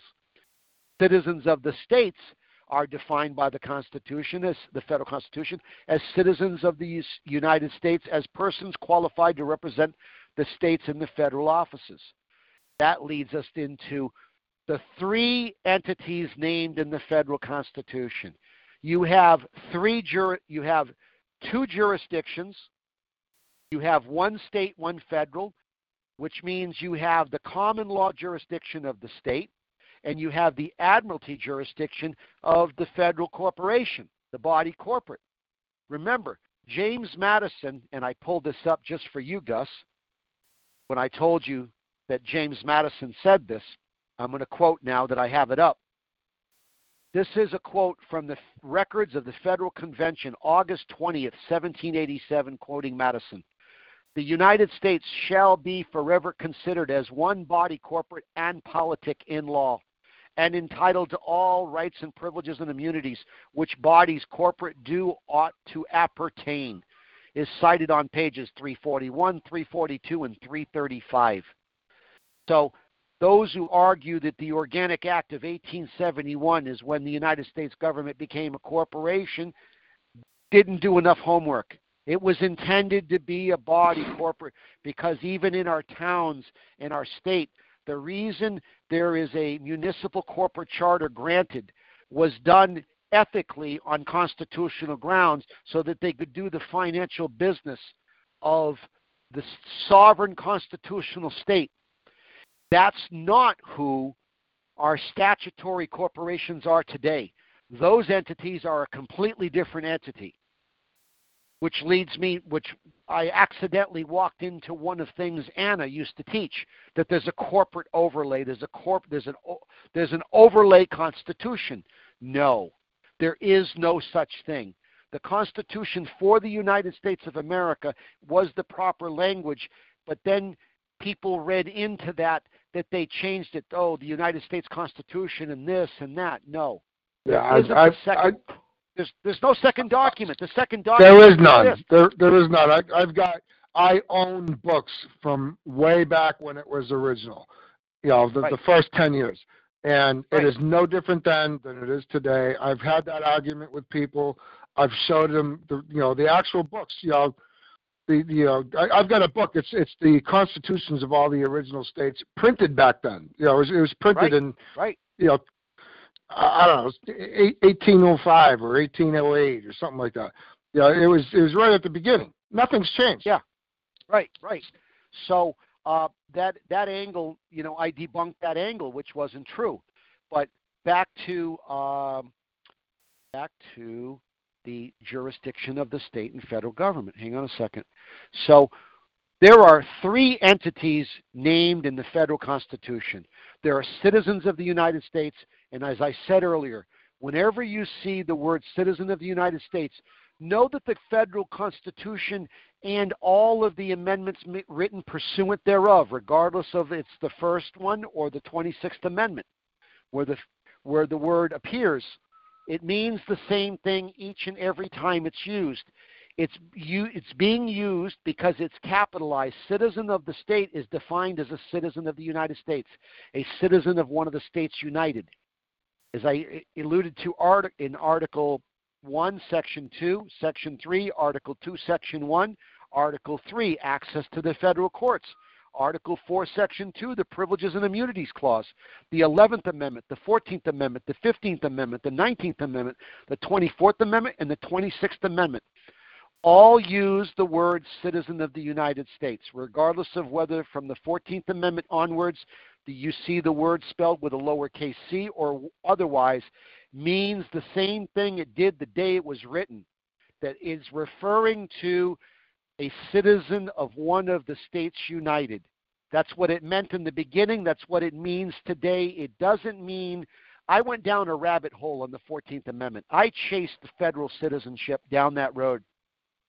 I accidentally was led to believe that because they changed the language to a lowercase c, that the 14th Amendment created a second class of citizenship for the freed African slaves.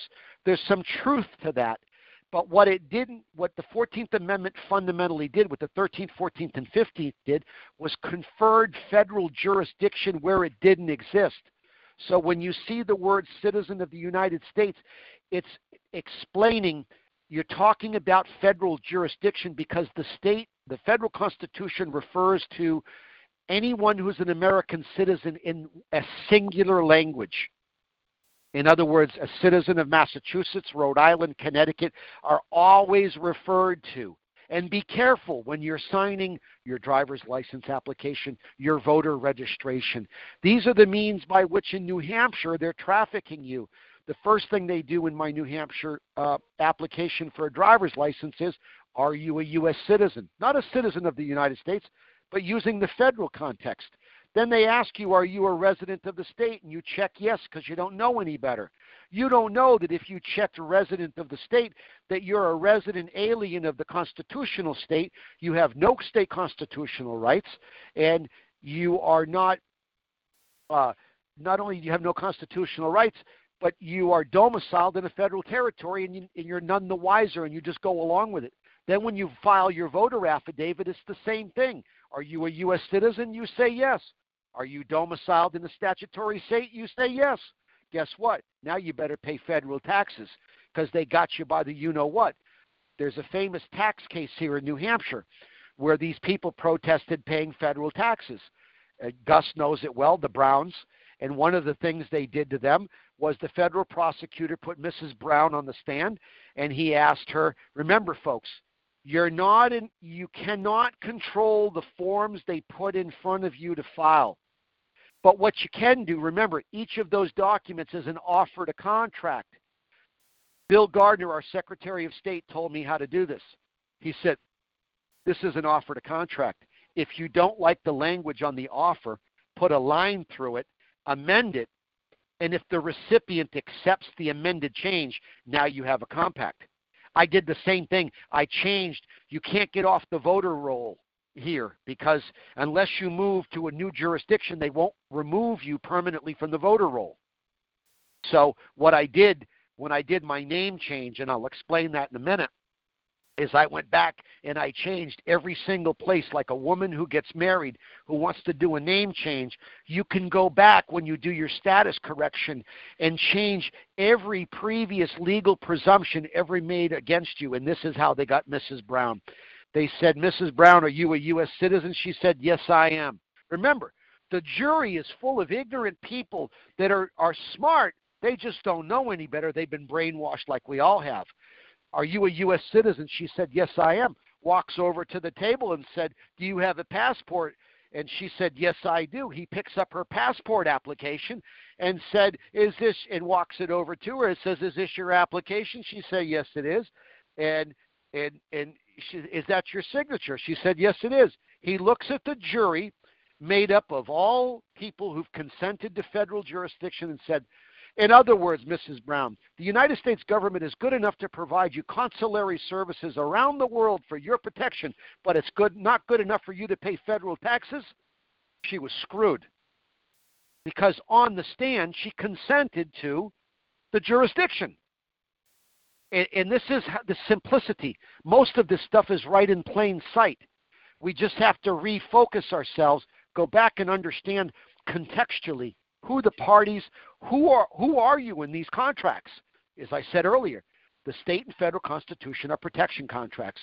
I just went down the list of who the citizens are of the state and where they are named in the federal constitution. The next party is the states. The states are named in Article 1, Section 10, Article 5, which is the famous place where the, the federal convention itself was what? The federal, the, the, the states united, amending their their articles of confederation, and that's where the federal government can convene a convention and the states can send delegates so we can amend our federal constitution.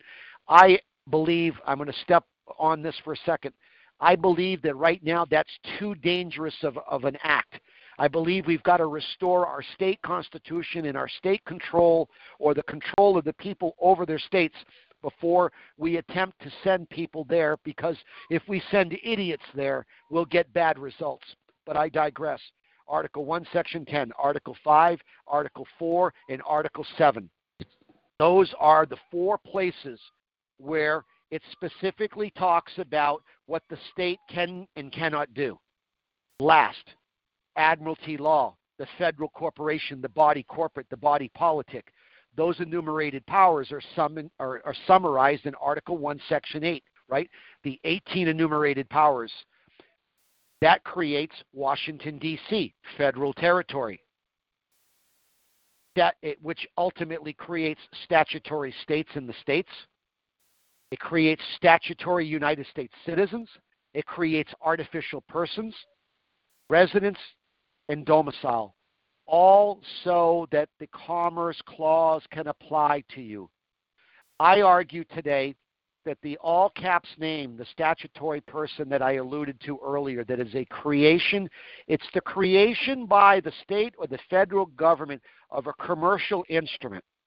That commercial instrument is me is the means by which you are drag your your fictitious person is dragged into a statutory jurisdiction and you go along with it because you don't know any better.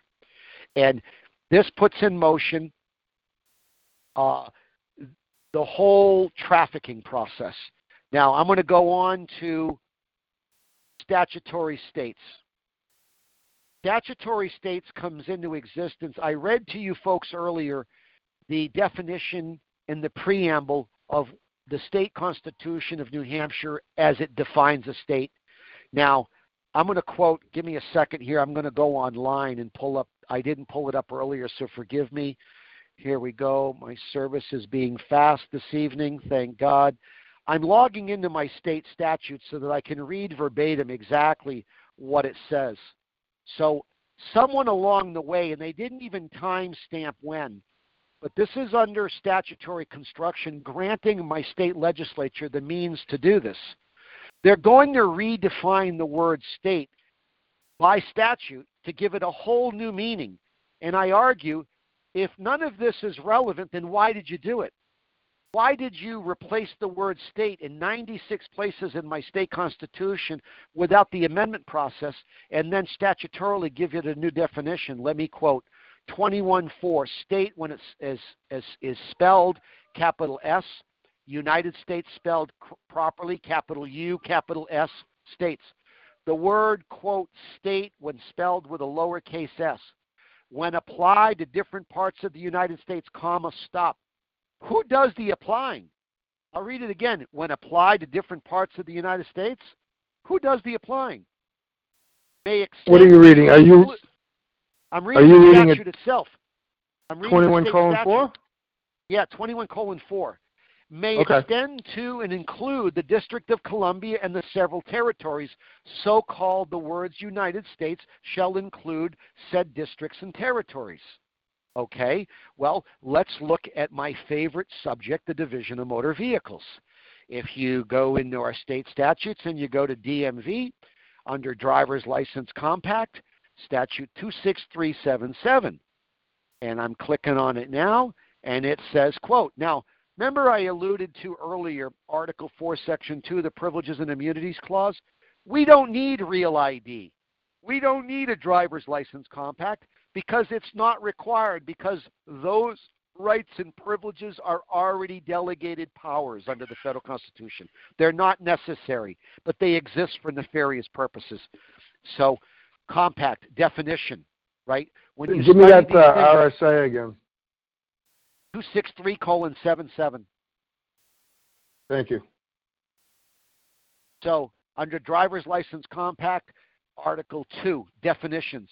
As used in this compact, quote, state means a lowercase s state, territory or possession of the United States, the District of Columbia, or the Commonwealth of Puerto Rico. Couldn't be more clear. State, hold on. Uh, you, you did hear me right. State means a state, territory, or possession of the United States. A sovereign constitutional state is not the possession or territory of the corporation, except if you understand it contextually. Let me go to a important case citation. Give me a second. I found a brilliant document that explained federal jurisdiction and the encroachment on the states through the Commerce Clause. And the title in this particular chapter is Federal Regulation of States. One, quote, State Sovereignty Limitation. Principles of state sovereignty reflected in the 10th Amendment limit Congress's Commerce Clause power to regulate state activities. Two, and here's the case, here's the citation. In National, in National League of Cities, subsequently overruled, the national interest in including the states under regulation was balanced against the intrusion on state sovereignty. Three conditions were used in determining if state sovereignty was violated. States as states. Caption, direct regulation of state or its agency. B, traditional state functions. C, impairment of state ability, quote, to structurally or to structure integral operations in area of traditional functions. In other words, those three tests in that case were used to defer to, to discern whether you're dealing with a state within a state. There's a huge problem. The founders, the 13 original states, when they wrote the Constitution, also created Article 4, Section 2, that said no new states. In other words, the expansion to the 50 states we have today all falls under Article 4, Section 3 that says that you have to submit, the state legislature has to surrender a portion of its land jurisdiction like it did with Washington, D.C. It has to surrender some of its state land, and the state legislature has to consent. And then you get into part two that the federal legislature has to consent also. Guess what, folks? There's never been an amendment of our state constitution to grant this statutory state, nor has the federal government ever had an amendment to grant this federal state, which leads me to a. I have to go to part to the next part because I'm there now for a, for odd reason. If anyone listening understands, Washington D.C. is not a state. Washington D.C., Puerto Rico, Guam, and any federal territory is stateless. It has no state constitution. It doesn't elect any members to Congress or to the Senate, nor does it elect or does it send anyone there to represent their interests. They are under what jurisdiction? The federal Congress, the 10 mile square. So, how does the federal government, when its own statutes that regulate naturalization say that it only can confer the nationality of a state upon an individual applying for citizenship. How does it do it? It does it by this very act of creating a state within a state. Specifically in federal law, when you study any chapter in federal law, you'll find the same thing a definitions chapter. Read those definitions chapter because there's a lot of gold. And if you don't read them, you'll read out of context what they are. What someone did is said that when the word state is used in the naturalization law, it can include Washington, D.C., Puerto Rico, and Guam. In other words, a United States citizen is a federal statutory citizen that is the derivative of a federal statute. It is not a constitutional citizen of the United States. They're not the same instruments because, again, that is treason against the 50 sovereign states that it represents. How can a corporation make citizens unto itself? It can't. But it does. And it does it by that very instrument, by granting the same privilege to federal territory to confer American citizenship to people who live in federal territory. So I explained the statutory state I explained the statutory person, and now I got into the U.S. citizenship. I just explained to you what a federal, and even the language is different. In my driver's license application in New Hampshire and my voter registration, they use the inverse. In other words, if you understand the rules of grammar and syntax, citizen of the United States is the opposite of a United States citizen by its very spelling and the order of the words, right? Citizen in the last one is the is the word and the modifier is what? The United States, a United States Congressman, United States Attorney General, right? Instruments of the federal government. When you have the inverse, citizen of the United States means a citizen of one of the states united. But that's not what all our laws are written because everything has been federalized at the state level and just by this trickery of a statutory person, a statutory state, and a statutory federal government, are you now under federal jurisdiction? Gus.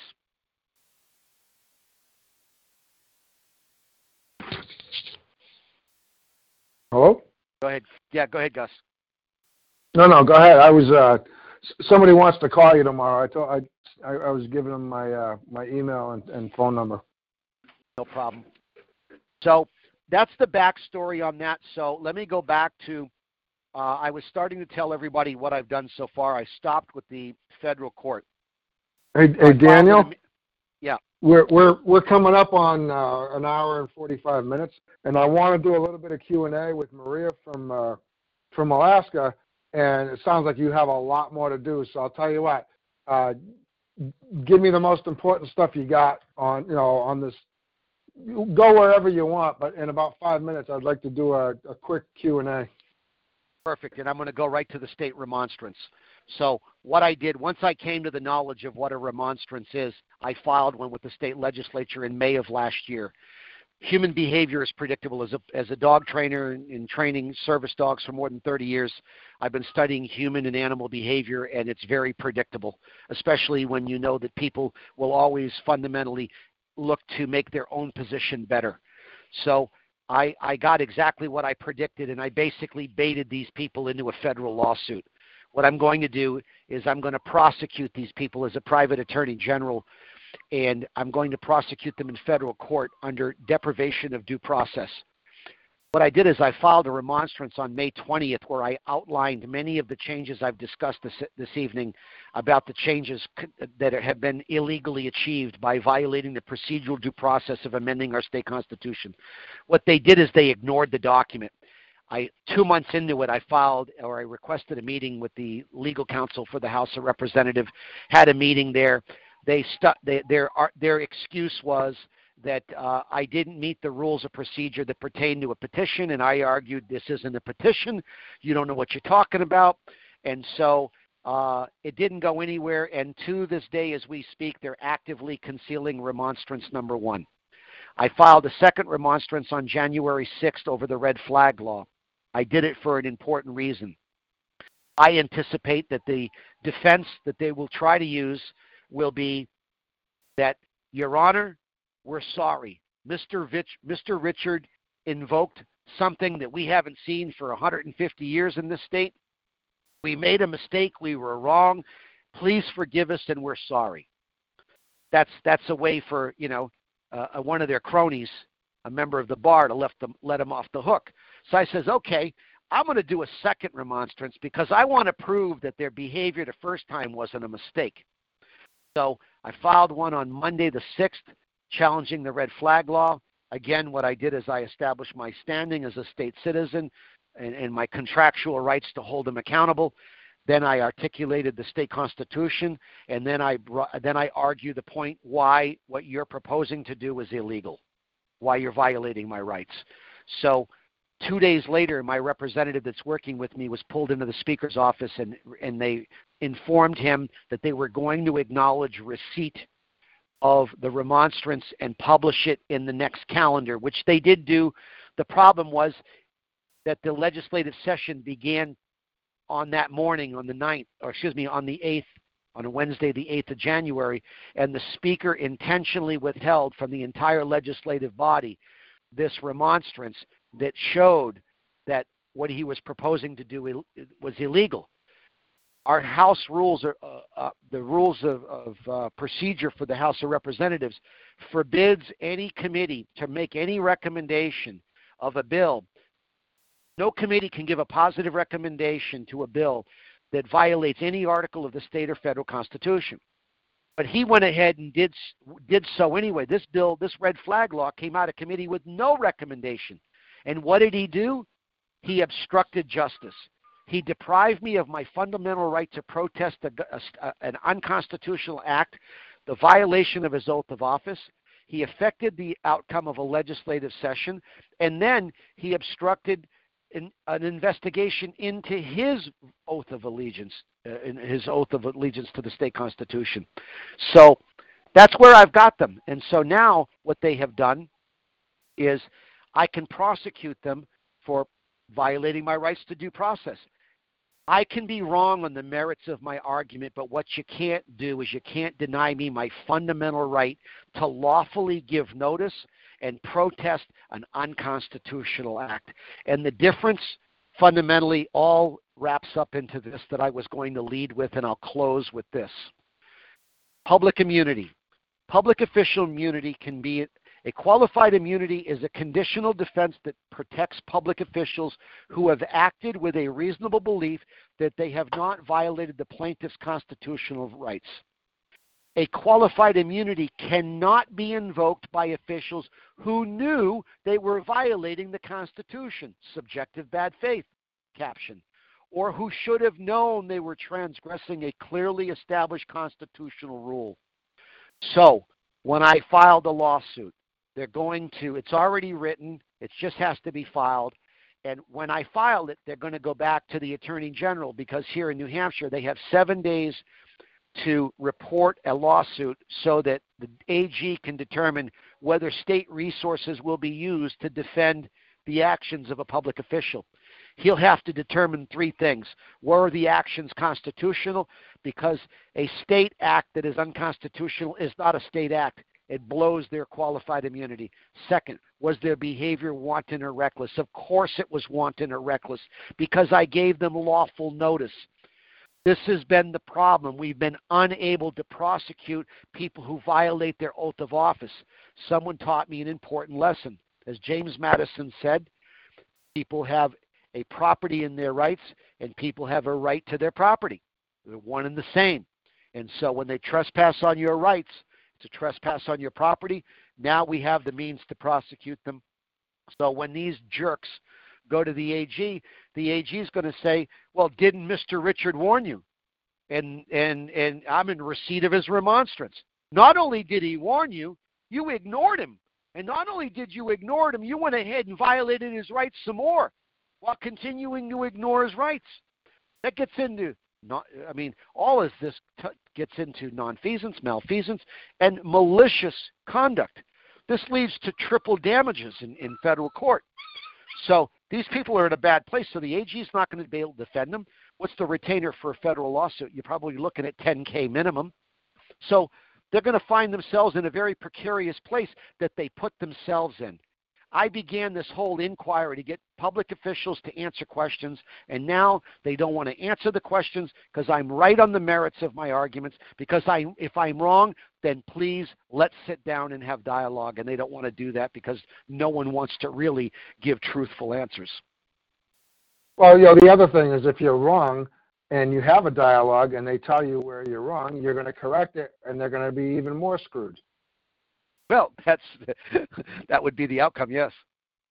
Yeah, that's just yeah. So anyway, um, I would really like to schedule another uh, session with you like this, another talk show. I haven't done these in forever, uh, but right now, uh, know, we could talk about that tomorrow or, or whenever. Yeah. Uh, but I know Maria's on. Maria, uh, star six to unmute. I'm not sure if Paul Mirski or some of the other uh, New Hampshire state reps are on. Uh, if you guys are on, please uh, star six and unmute yourself.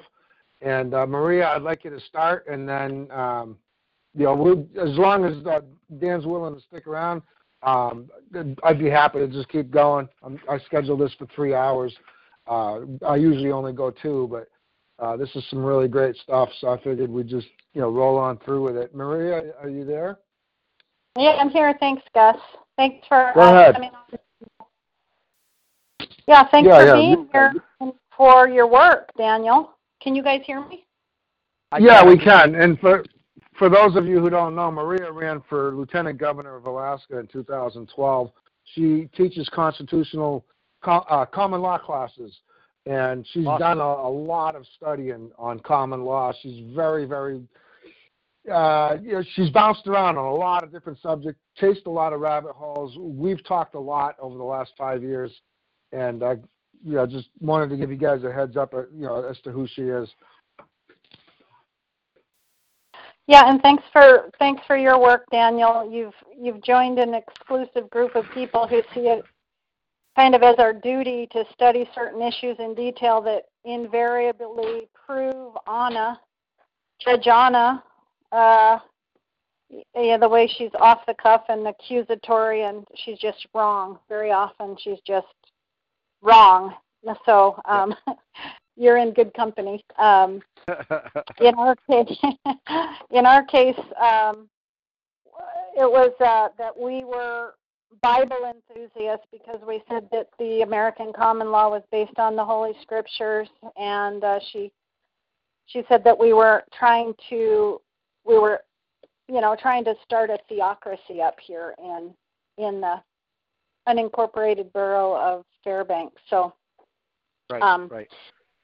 uh, just nuts, crazy stuff. We've we've been active, a little bit active in the Jural Assembly movement Mhm. that came out of the Jural Society movement of uh, Yep. John Quaid in California. Are you familiar with any of that? I'm not, but I have. I'm well aware of the Jural Assembly, and uh, I did participate here in New Hampshire with another group of people who were uh, a, a, a, another group of people trying to establish something similar to Michigan. Okay. All right. Yeah. And and now the Mich- some of the Michigan one of the Michigan folks, Desiree Payne, is up in Alaska, and he and and Anna von Reitz have gone throat to throat, and they're diametrically opposed in this. Um, so we kind of walked away a little bit from that uh, because it it seems like a long shot to me. And Gus mentioned to me one day that this guy, there are a couple guys in the lower 48 looking at redress and remonstrance. And I thought it was kind of funny because when I first ran into Gus before he met Carl Lentz, he was working on redress in um, in New Hampshire, and so it felt like okay, we're going, we're kind of going back to the beginning now. Right. But we started studying those guys, and I do have a petition. We've got um, a, re, a remonstrance in the Alaska State Legislature, and they're tossing it around like it's a hot potato. But but there's also a petition for redress, and in that remonstrance, the redress is a is a real simple issue, and it's about a guy who's who's probably on the call tonight. His the Department of Natural Resources came into his onto his land and pushed his hugel bed gardens into his catchment pond, admitted that they did it, apologized to him, and he wants he wants uh, to be paid for you know this damage. And so that's Absolutely. the very first petition that's gone in to Alaska ever, and it went in this spring. Okay. So that's redress. Okay, and it's a simple Sure, one. We sure. wanted to start out with something that wasn't huge and wasn't too huge for them to tackle and and then I did a really generic remonstrance that said we need a process for redress.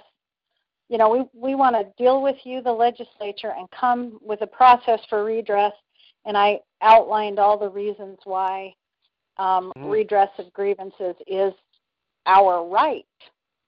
And so that's what's that's what's going on in Alaska. It's fairly new. It happened just before um, just before the coronavirus uh, outrage, outbreak, whatever, and they Right. shut down the legislature and sent everybody home. But um, so, but they were kind of kind of tossing it around, and they told us they were going to wait and see, and if more petitions came in, they might do something about it. Right, right. So I just What- thought I'm sorry. That I wanted to get your reaction on on that idea Yeah, and yeah. No, uh, let me address uh, Anna again from this perspective. What I found with her, and she's not the only one. I found a great many people in the liberty movement. Um, uh, what's what is exposed is a, is a character flaw in some people who lives are in are, are not uh, rewarding enough that a little bit of knowledge goes to their head and it flaw you know it, it exposes a character flaw where they stop researching and they want to act like God. Um, and I saw that from her on a repetitive basis. In other words, giving these edicts as if she's, you know, the Almighty. Um, and and then when when I got to the the multiple discoveries of her being major league wrong over some really important issues, I thought to myself, you know, you ought not be uh, acting so arrogantly uh, and, and, and, trying to, you know, convince the world that you're a real judge, number one. so uh, then as it comes to the petition process, I think it's very important that as we go forward to break down the, the appropriate application. What I saw and the purpose of my call to Gus earlier today was was to find out the application of the petitions that failed and why did they fail here in New Hampshire a few years back when they had reestablished the redress committee. And what I what I came to understand was that uh, a great many of them were were fatally filed by trying to relitigate bad cases in the courts.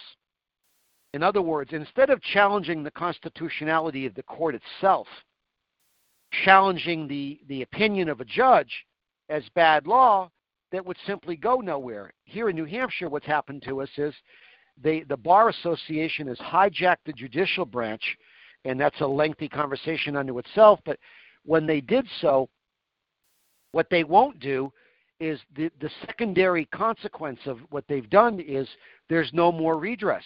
In other words, you can't take complaints about legislative conduct to the courts because they don't want to touch it because they basically have taken the stance you do what you do and we'll do what we do. You leave us alone, we'll leave you alone because we don't want you sticking your nose in our business. We like what we have here. Hey, hey Daniel, just to, I'm sorry, I, I completely agree. And you know, the 72A and all the different parts of the, uh, all the different things that have changed in the last 50 years that they've hijacked the system.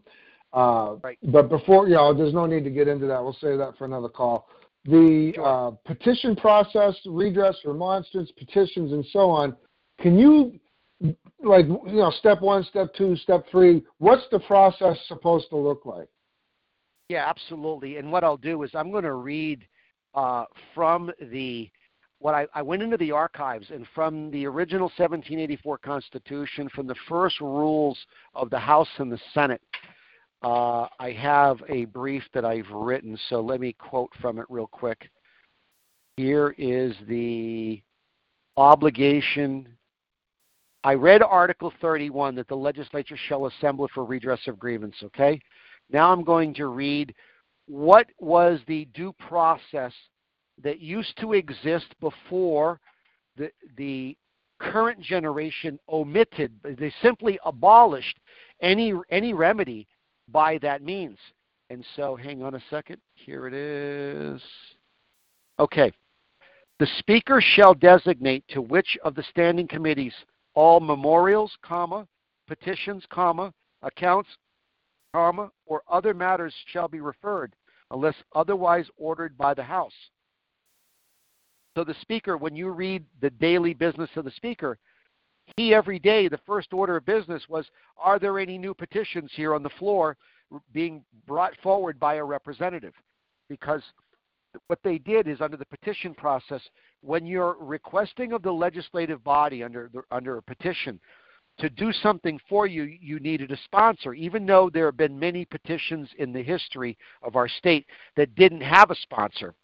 That, that, that was the fundamental rule, though, is that you would get someone who would sponsor it because he would move your concerns. Uh, an, ex, an example is someone crossing a river crossing. Someone buys the land. There's a fight over the property over the river crossing. It would go to the legislative body over the over the issuance of the charter because someone claimed a previous claim to the land. So that kind of stuff would go on, but the petition would then be would be moved through the legislative body because remember, I said it earlier, it's worth repeating. A petition is what one does when you are going to ask of the legislative body that it perform a task it is constitutionally permitted to do for you. Okay? The problem that you take when you go down that road is it's exactly that. It's a request. It goes through a committee. The original due process was each committee, the election law, this committee, that committee would address each issue. In other words, it was the redress committee itself. There wasn't an individual committee. Each committee would hear those grievances. And so that was that was the means by which that would happen. The remonstrance, on the other hand, and I've heard some some concerning attempts by other people in the country who are attempting to use what I perceive as the wrong use of the remonstrance. And what I mean by that, and the reason I think it's a stronger tool than the petition, is that if you remember when I read Article 32, it says you have the power to instruct your representatives. One of the most powerful points in our state constitution is what uh, Gus knows what knows it well is Article 8, which is the origin of the power of people. It says, quote, all power residing originally in and being derived from the people all the magistrates and officers of government are their substitutes and agents at all times accountable to them. So when you understand that power and then you use the remonstrance, you have to do the three step process. So the legislative process for a petition is you had to work with a state representative, a House member, a senator who would move your bill through the legislative process. And if it survived the legislative process and you got what you were wishing for, that would be the outcome. A remonstrance, on the other hand, is the repeal of things that it has done. So, uh, in other words, if the government has enacted something that is unconstitutional, if it's proposing an unconstitutional act now or it's proposing one in the future. You would remonstrate because you you begin the document, and, and those of you listening should go to J, do Google uh, James Madison's Memorial and Remonstrance and read the brilliant because because he says because 15 times he's got 15 chapters and it's pure brilliance that applies to everyone wanting to learn the power of a remonstrance. And it gives the great detail that one goes through. You create, you, you establish your standing, who you are. You quote the Constitution itself, the state constitution, and the rights that you're entitled to under it. And then you articulate why this is wrong. That's what I did with the red flag law. I simply said, those of you who know the federal, I said, look, those of you who understand due process and uh, um, you know, uh, illegal search and seizure will appreciate, you know, the Fourth and Fifth Amendment at the federal level will appreciate the fact that if you want to remove the due process someone's entitled to, you must first repeal that which conflicts with it. Because another important Supreme Court ruling is all, in this Justice Marshall again, all laws that are enacted must be in harmony with the Constitution. If they're not, they're null and void. So you can't use the remonstrance to, to challenge something that isn't specifically a constitutional challenge because it's for that purpose. So hey, Daniel, you've got a the, bad court. Yeah, go ahead. So uh, just to clarify, I, I know uh, when we talked that you had mentioned that the uh, archivist uh, did not bring you any petitions from before the Constitution. And as I mentioned earlier today, uh, you know, when I when I used to go there, I would ask Brian, could I see the the petitions, for, you know, the redress petitions, the you know, or you know, whatever the remonstrance. Could I see what you've got for June of you know of 1810 or May of 1745? Okay, because it was Right. it was long before the Constitution that this stuff existed, and you're telling me that he said he found, he gave you the earliest ones he could find, and they were after the Constitution, and, And that may, before that and may be a mistake on my part. Okay, well, before and after, what I was able to to to take note of is when I held these parchments, when I looked at these, they were very simple. The you know a lot of them were the size of a of a large postcard, and Yeah. on the front was the petition. You know, some I mean some of them were the size of a sheet of paper, but they were only you know maybe three paragraphs on there, and Right. so on the front was the petition or the you know the the claim. You know, I I believe redress is a is a claim for damages, and uh, on the back was the you know was a statement by the Speaker of the House that it was read before the legislature three times, voted on, and the petitioner is given leave to bring his bill to or her bill to um, to the Treasury for for compensation, and Right. uh, nowhere, and, and I had this argument with Dan Itse uh, more than once, and uh, had this com- had the conversation. There's other state reps that agreed with me, but uh, you know he was he was at the forefront of what was going on back then. Uh, him and Paul uh, Ingbretson and, and Paul Mirski and, and a few other guys uh, were really you know dedicated to getting the redress process back on on solid ground, and uh, in, in my research, I found no not one instance where a state rep uh, sponsored anything. You know, I had Right. state reps that were willing to sponsor mine, but to the best of my knowledge, that was not part of the due process of a petition. Uh, you know, the legislature shall assemble for the redress of public grievances.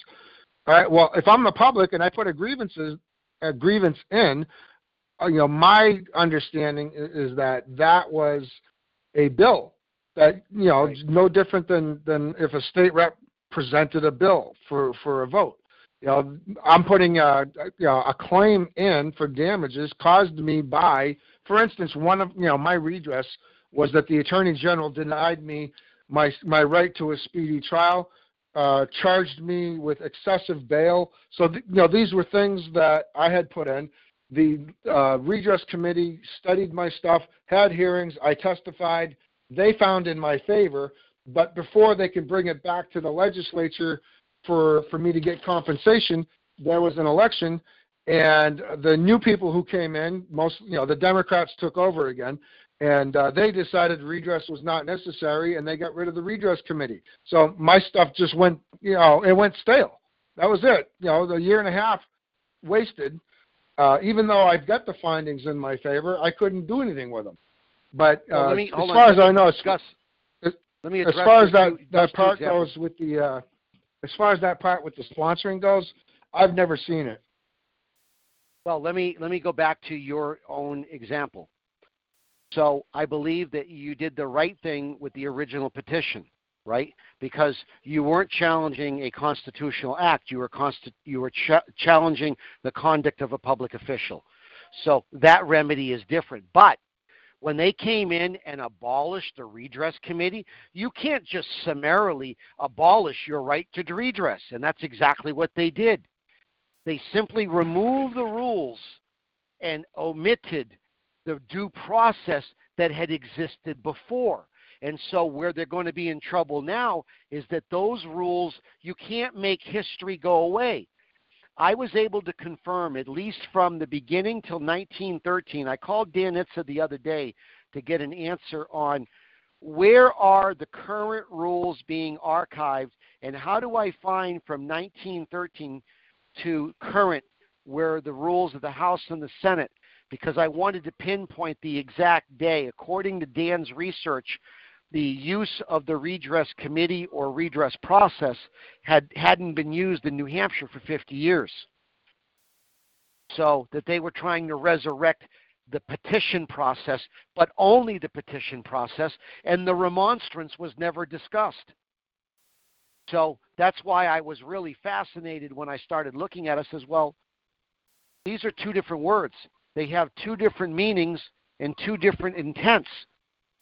why and there was nothing there so i had to find out for myself because there was nowhere for me to learn about that other than google i didn't have any Yeah, other and it's- And it seems to me, you know, after hearing you tonight, uh, it's clear to me that a petition is, is where you wish for them to do something for you. A remonstrance is where you're protesting. And so those are both under Article 32 of the New Hampshire Constitution, whereas Article 31 talks about redress. And every time I've seen redress, it's, it's been a claim for damages against the, against the state.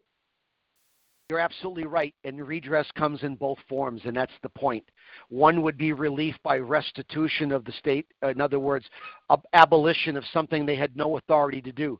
Remember, I told you when I had the meeting in the speaker's office, I told the, the, chief of staff uh, of the for the speaker, I said, look, you need to tell the governor, you need to reconvene the legislative body. You have a constitutional crisis, and you have to abolish that which you had no authority to enact. So our voting laws are summarized today in Chapter 654, which replaced Chapter 54. If the basis of 654 is unconstitutional, you have to repeal the whole chapter. I'm not going to file legislation and ask you nicely to do it. I'm going to sue your punk butt in court. So get with it, post with, and get it done. And, Yeah. and this is what this is what hasn't been done to them. So they have acted above the law for too long because basically all of this that you began. So again, thank you for prompting me.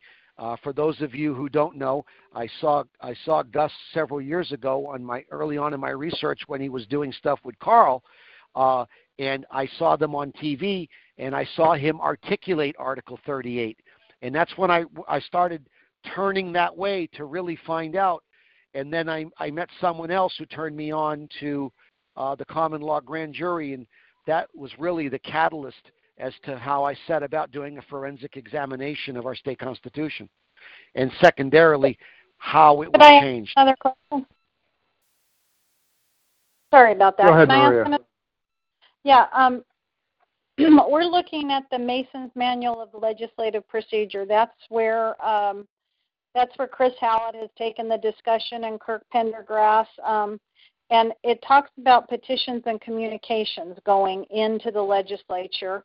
And it talks about that the, the, you know, the rules that the legislature has to follow are, are a branch of the common law and Yep. that uh, the petitions and communications will come into the legislature and you can either send them in. I thought we were supposed to send them in to the um, clerk of the general court and that we were looking at sending them to the legislature when the courts of law were um, the, you know they're they've been taken over. Uh, chris calls it they call it the scene of the crime. So going to the legislature which which I think is pretty useful. But the, the, if the crime happens in the courts of law, we're taking it into the courts of justice, which I believed were a joint session of the legislature. And Right. so whatever that petition is or that communication is, you send it in the chief into the chief clerk of the House of Representatives to be read as a communication or petition.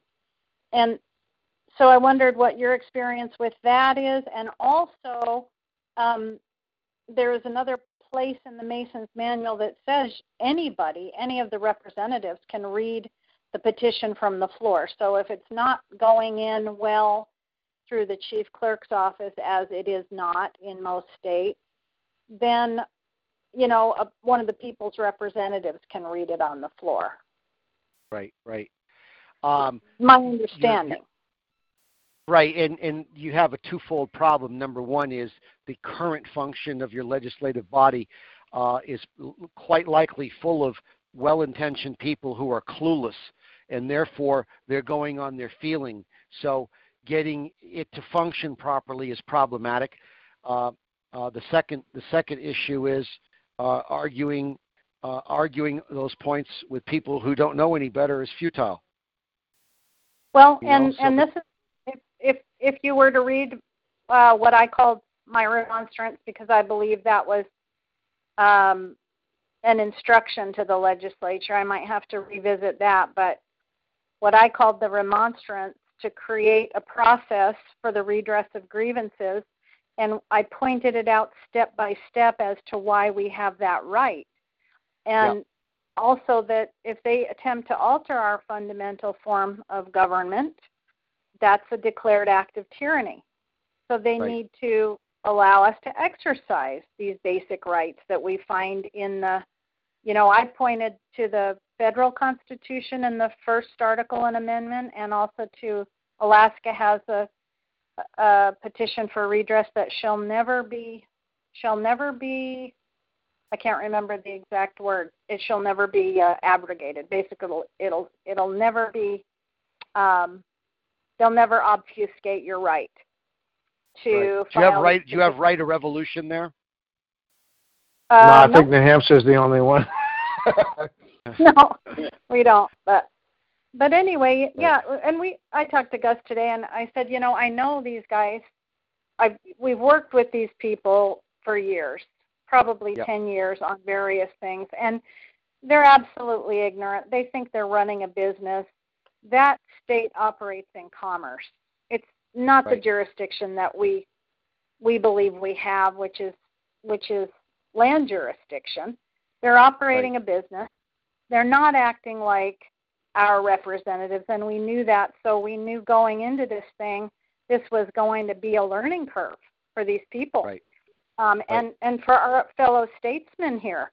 People don't know about this, so you know it's kind of we're going at it with a little bit of patience and a little bit of let's instruct people on this and let's teach people that we do have this right. So anyway, just no, just um, thank you. Thank wondered you. how you felt about all of that. Yeah, um, I would say that the most important thing uh, connection that I think I've put together here is putting the teeth into the remonstrance itself. Uh, someone who was a, uh, part of our attempt to create an assembly here a few years ago was a very pessimistic person. He kept saying, Where's the teeth? Where's the teeth? Who are you going to get to enforce this? This assembly isn't going to work because, in the end, you can get whatever indictments you want out of your common law, whatever. And in the end, it's not going to, because no one's going to act upon it. And so, where's the teeth? Where's the teeth? So, it really yeah. motivated me to find a way to how is it that you can hold these people accountable? And it was ironic that I spent so much time learning the 14th Amendment and understanding the remedy that does exist there because I was perplexed for too long because I'd been led astray on the fact that the word citizen of the United States is used in that document meant something different than what it really meant, which is it meant the same thing it always meant. So once I realized I didn't have to surrender my state sovereignty, uh, in order to exercise something under the 14th Amendment, then, it, then I, now I realize how I can make it a blessing and an enforcement mechanism. Because the only way I'm going to get any justice, the only attempt, and by the way, all my efforts are being done for two reasons. Number one, to uh, attempt to make it happen. Number two, to document it. And then ultimately, in the end, to take the evidence of the fact that remedy and redress in America has been done away with. There isn't anymore. It doesn't exist. It does. The problem is we keep running into a stone wall. How do we make these people accountable? And so that's when I that's when I figured out the monetary damages. I said, how do you hurt these people the most? You hurt them in their pocketbooks because that appears to be the only thing they listen to or respect. And until we find a way to prosecute them, and the only way that I could see doing that is to get a federal jury, sue them under under the 14th Amendment for violating my due process. I walked them right into it because they arrogantly went right along with it. And now they're in hot water because there's no way they're going listen, I already have in writing from the Speaker's office that they've confessed to de- depriving me of my rights and they're using the the excuse that the remonstrance didn't meet the rules of procedure that pertain to a petition. Well, that's a lame argument because the fact of the matter is you're confessing to depriving my rights to a petition as well. Because if we bring that out in open court and we realize that you have abolished the remedy, you've abolished your Article 31 obligation, and uh, and you know now that I'm on a tangent, let me let me go one other place that's important. What I another thing I want everyone to hear tonight is this: that what we've lost proper understanding of is that when we elect our representatives to represent us here at, I can only speak to New Hampshire. They called it the general court for a reason. And Article 31 is the primary objective of my state legislature to convene for that purpose because it can only enact something written pursuant to a constitutional article. If you wish to expand the power of the state government, we had the amendment process. And you could grant the state government more power, and only through that delegated expansion would you be would you call that constitutional.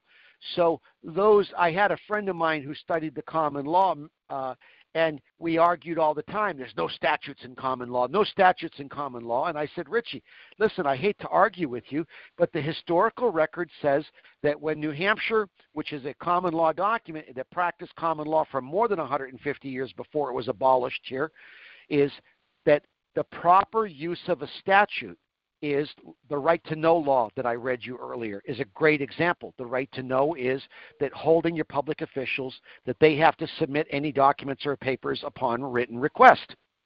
And so that's an excellent example of a statute written pursuant to a constitutional article. And that's what Article 12 pointed out.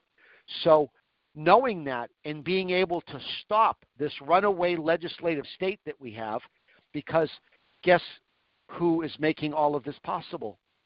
Bar Association.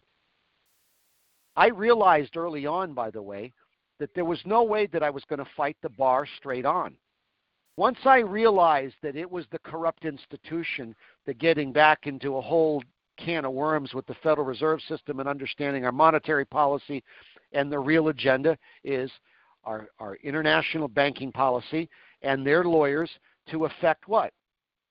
Courts admiralty courts because we can't do any type of common law when we're dealing with colorable money. If I enter into a common law contract with you for a silver dollar and any other consideration to paint your house, I'd have a common law contract. If I agree to do the same job and I re- we agree to do it in Federal Reserve notes, you can't take me to a common law court of record. You have to take me to a commercial admiralty court because money is legal tender. It's a creature of law. It has no backing. There is no more lawful money in circulation. This was all put in motion intentionally with the creation of the Federal Reserve Act. That's another conversation for another day, but but that leads to the catalyst. Why did the lawyers abolish common law in the state? And what did it do? What it did is it allowed the legislative body through lobbying and the lawyers violating their oath to do what? Enact public policy as if it was law by writing statutes that are not derived from the Constitution. And how do you get away with that? The people don't know their state constitution anymore. That's why you enact all this colorable law. So now these people go to the state house and they do as they please. And one of my favorite things of the year is that the government no longer represents the will of the people. What is the will of the people? The will of the people is expressed in their own constitutions, state and federal.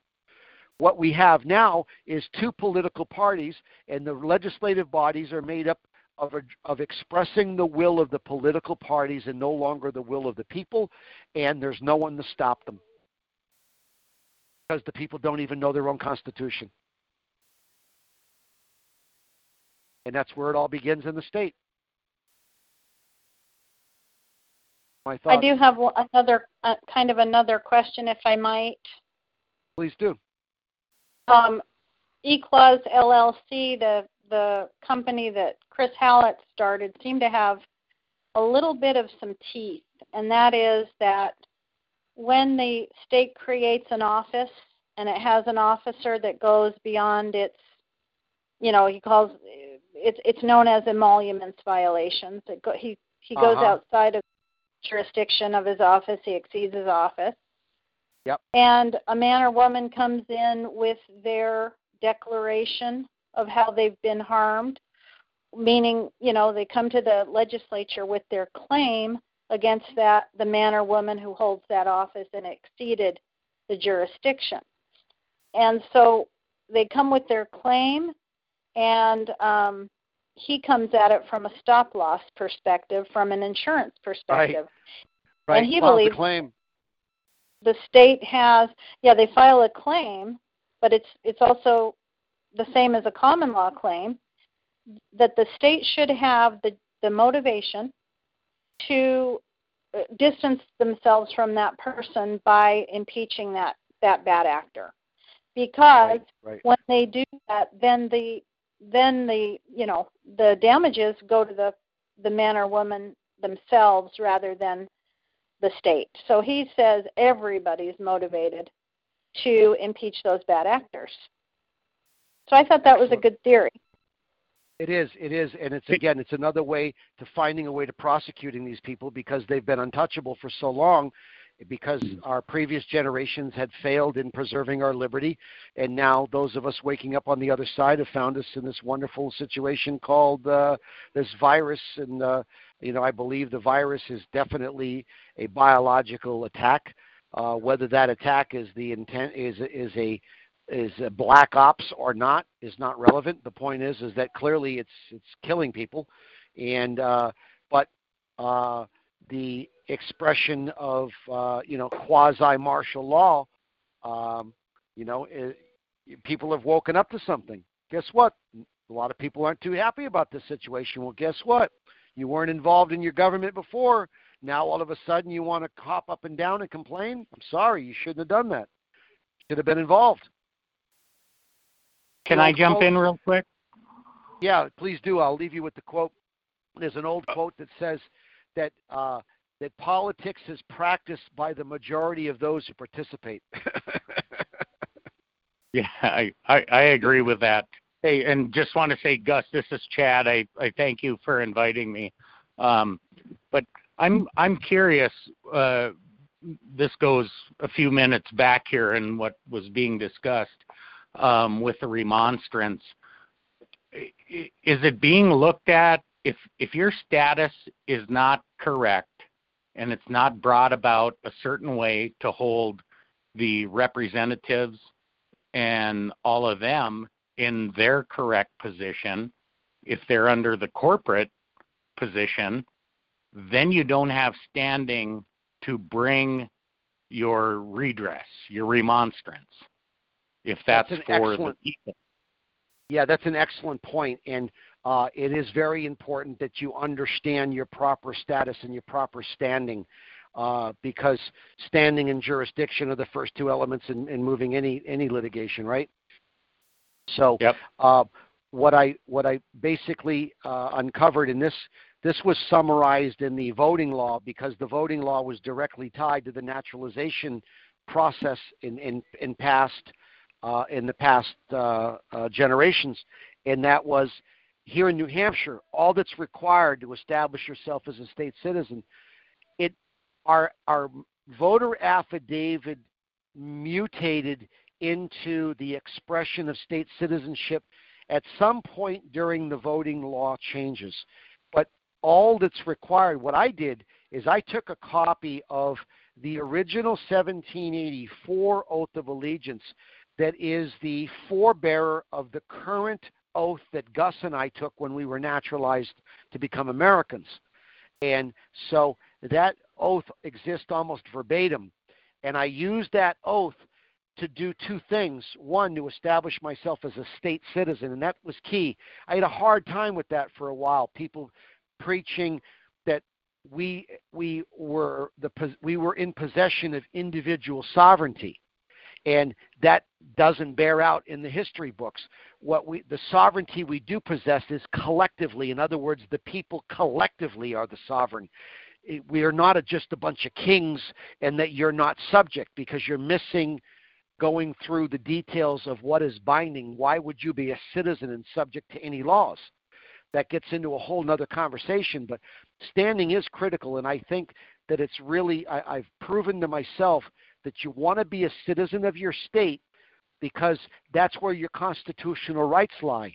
That's where you have a contractual relationship where you can hold them accountable for violating the con- contractual obligations of their oath of allegiance. And that's what I'm exposing now is that there's going to be serious, serious damages to New Hampshire once the the three tenants I'm exposing now become public and and we get to the end of it. How much litigation will follow after that, I don't know. Uh, but those three elements, when you think of it, a statutory person, a statutory state, and a statutory federal citizenship, we destroy all three of those, and you can literally abolish the the uh, the, the, the corporate state because the corporate state only exists because of fraud and the lack of awareness. I, So, I, I agree. I, I agree, but with with your status change and being a state citizen, I mean it's universal basically now where you know being a state citizen is um, being a, a U.S. citizen. And that's all And there that- ever really has been. That's all there is, is that the word on my naturalization certificate uses the specific language that I'm now considered a citizen of the United States of America. America being the last word, being the operative word. Everything else before it is the modifier, right? So, citizen, so that's right. I'm a citizen of a state. And when you look at the naturalization law from 1790 to the current, it infers the same thing. Let's cover status correction for a minute. I did uh, a four step process to correct my status, and you brought up a great point. First thing I did was went online and typed in my name in the business locator.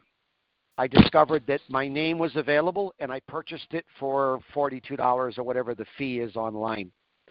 So now I'm the custodian because when the all caps name was created for you, right? Why was it created? It was created to create a commercial relationship with the state citizens that didn't exist. Earlier on in this in this presentation, I covered the limited power that you really have with the federal government. If you look at the fact that other than the privileges and immunities clause, right, to protect your travel to foreign countries because going from state to state, they're alien to each other. They are sovereign countries, right? As well as going to Mexico, Puerto Rico, or any other place around the world. It provides your protection to travel. Other than that, tell me where the federal government does anything for you other than the post office. And and Social Security doesn't count, and ta- federal taxes don't count because that's all manufactured. The Constitution itself provides no relationship with you. Your entire life revolves around virtually everything that affects your life revolves around with your state government. That's been I- replaced I- with a new instrument. I, I completely agree. But and and that kind of goes to my point of if you're coming in as say, you know, however you want to say it, one of the people. If you Right. come in as that, but you have the minimum contacts slash contracts, um, social security number, and all that, and you haven't separated yourself from that, then you're under contract law, and then that brings in a whole new level of uh, when you can be heard. I mean, what what you're being held let- to. let's cover the three. So I took the registered trade name. The next thing I did is made an appointment with the probate court to change my legal name. So I went to probate and I to- asked the judge to change and restore my lawful Christian name. And she said, Mr. Richard, I don't see the difference. And I said, if Your Honor would permit me, let me provide you with my naturalization certificate. And so I signed my name as normally required with you know proper uppercase, lowercase, the way we sign our signature. And uh, I said, if you look two inches below it is the creation of a of a change to the style of my my name that I didn't create. That's not me. That's not that's not my given name. My name is my property, belongs to me, and I want my lawful name that, that I choose for myself restored because I didn't do this. So she she smiled, she lowered her glasses, and she looked at me. She said, "I get it, Mr. Richard. If that all caps name was you, you'd have to sign your name in all capital letters, wouldn't you?" The cat was out of the bag. She knew what I was doing. So I've had other people try to do the same thing, and the judges have tried to stop them. And so I tell people stick to the most important. You want to restore your Christian name. The next thing I did was once you get a court order restoring your legal name, you can do the same thing that a woman does when she changes her name because she marries. So you're going to go back and you're going to change, you give the opportunity to change your voter affidavit, your driver's license, your bank account, your passport, your uh, any other place where there's a previous application that now that you are aware that you have consented to their jurisdiction, and by the way, your social security card in all capital letters, I'll bet you. Is it? Yeah, yeah. Mine is, right? That that's that relationship. It, it that federal relationship, that commercial instrument belongs to your straw man. It doesn't belong to you. But No, now that you have own, now that you own the straw man, you're still entitled to the benefits without the obligation. Because that was the means by which they created a commercial relationship to extend federal jurisdiction on state citizens where it previously didn't exist prior to the Social Security Act. I I agree. I'm I'm just wondering where where you separated that from. I What do you mean, a, a change or whatever, but if you're still the beneficiary of all that, that's and and you know, Gus, I, I hope I I, I kind of play devil's advocate. I'm I'm very appreciative of your knowledge and all that, uh, you know, but um, I I love to see shit stirred. So Thanks, well, seriously, and, and I, I'm, I'm, I'm not I'm not trying to be adversarial. It, it's just questions that pop Right. up. You know what? I, I believe that, that a proper Q&A like this is necessary to get down to the truth because sometimes we hear things and we misunderstand. Sometimes the speaker says things in a little bit different way than he intended even. Okay, things can get twisted and, if we don't have a proper Q&A where we just hit each other up in love, in respect, then we're never going to get down to the nitty-gritty. Yeah, and and I'm not disagreeing. I, I'm I'm just you know curious. It's like are I those love- love minimum contacts are those love- minimum contacts being met to create the contractual relationship where you are you know the, the, the basically uh, upheld to the contract. Right, right. Let me share with you something that was going on here, and it's still ongoing. Uh, Gus, you remember Christopher Gronsky? Ah, it's been too long. It sounds familiar, but I, I no, I don't. Christopher is someone who offers services to create his perception of what state citizenship should be. I don't agree with what he's doing, but I wanted to point out what he was doing was basically submitting a uh, an instructional letter that would attach to a passport application to establish himself and tell the federal government that they're a state citizen and then apply for a FOIA request in order to prove that the application was accepted and processed, void of social security number, void of any claims that you're a U.S. citizen. And, and so uh, I found that that was an important study to wrap my head around. So back to the, the status correction part. That's why it was important for me to use the oath of allegiance as defined by the state. Once I found that this had been a regular process, I found that certain public officials, the state registrar, the state fire marshal, they have to be a citizen of the state in order, order to hold their job. So that got me to thinking, well, hold on a second. If that's the case, then what's going on with all of this, you know, citizen this and citizen that? So I put two and two together and realized that they were entrapping us by five specific ways that I've already alluded to voter affidavit, driver's license, bank account, passport, and any other Yeah. documents that you might have. And so when you change your name, you can retroactively and you can retroactively now go back and say and rewrite those like Bill Gardner had taught me, right? Put a line through my so my voter affidavit, what did I do? I put a line through it and I said, I don't have a residence, I dwelleth there. And I don't have a domicile, I have the home there. That's the constitutional language. And so it was accepted. I also changed my name. I said, I'm not a U.S. citizen, I'm a citizen of the state of New Hampshire. Because if you go back to how you are entrapped, these documents are used against you in, in when they try to pro- persecute you in state or federal court under those previously assumed arrangements because you didn't know any better. Now that you do. Now, I didn't do anything crazy to send it to The Hague and go here and go there and have this birth certificate. There are all kinds of status correction things that, that I heard of. And I said, but you know what? What is the people with the guns and the badges that exist today that I have to interface? What are they going to accept from me? Because in the end, we can talk until we're blue in the face until we get control of the guns and the rules and the regulations. Um, you know, enforcing things is problematic. And, and so oh yeah, it's a whole lot easier. It's a whole lot easier to, to approach it the way you are.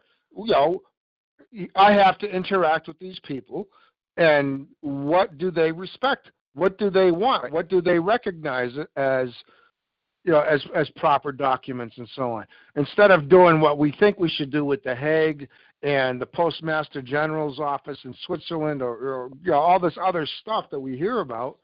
Uh. You know, what's the local cop gonna gonna look at and say, "Oh, okay, you're all set."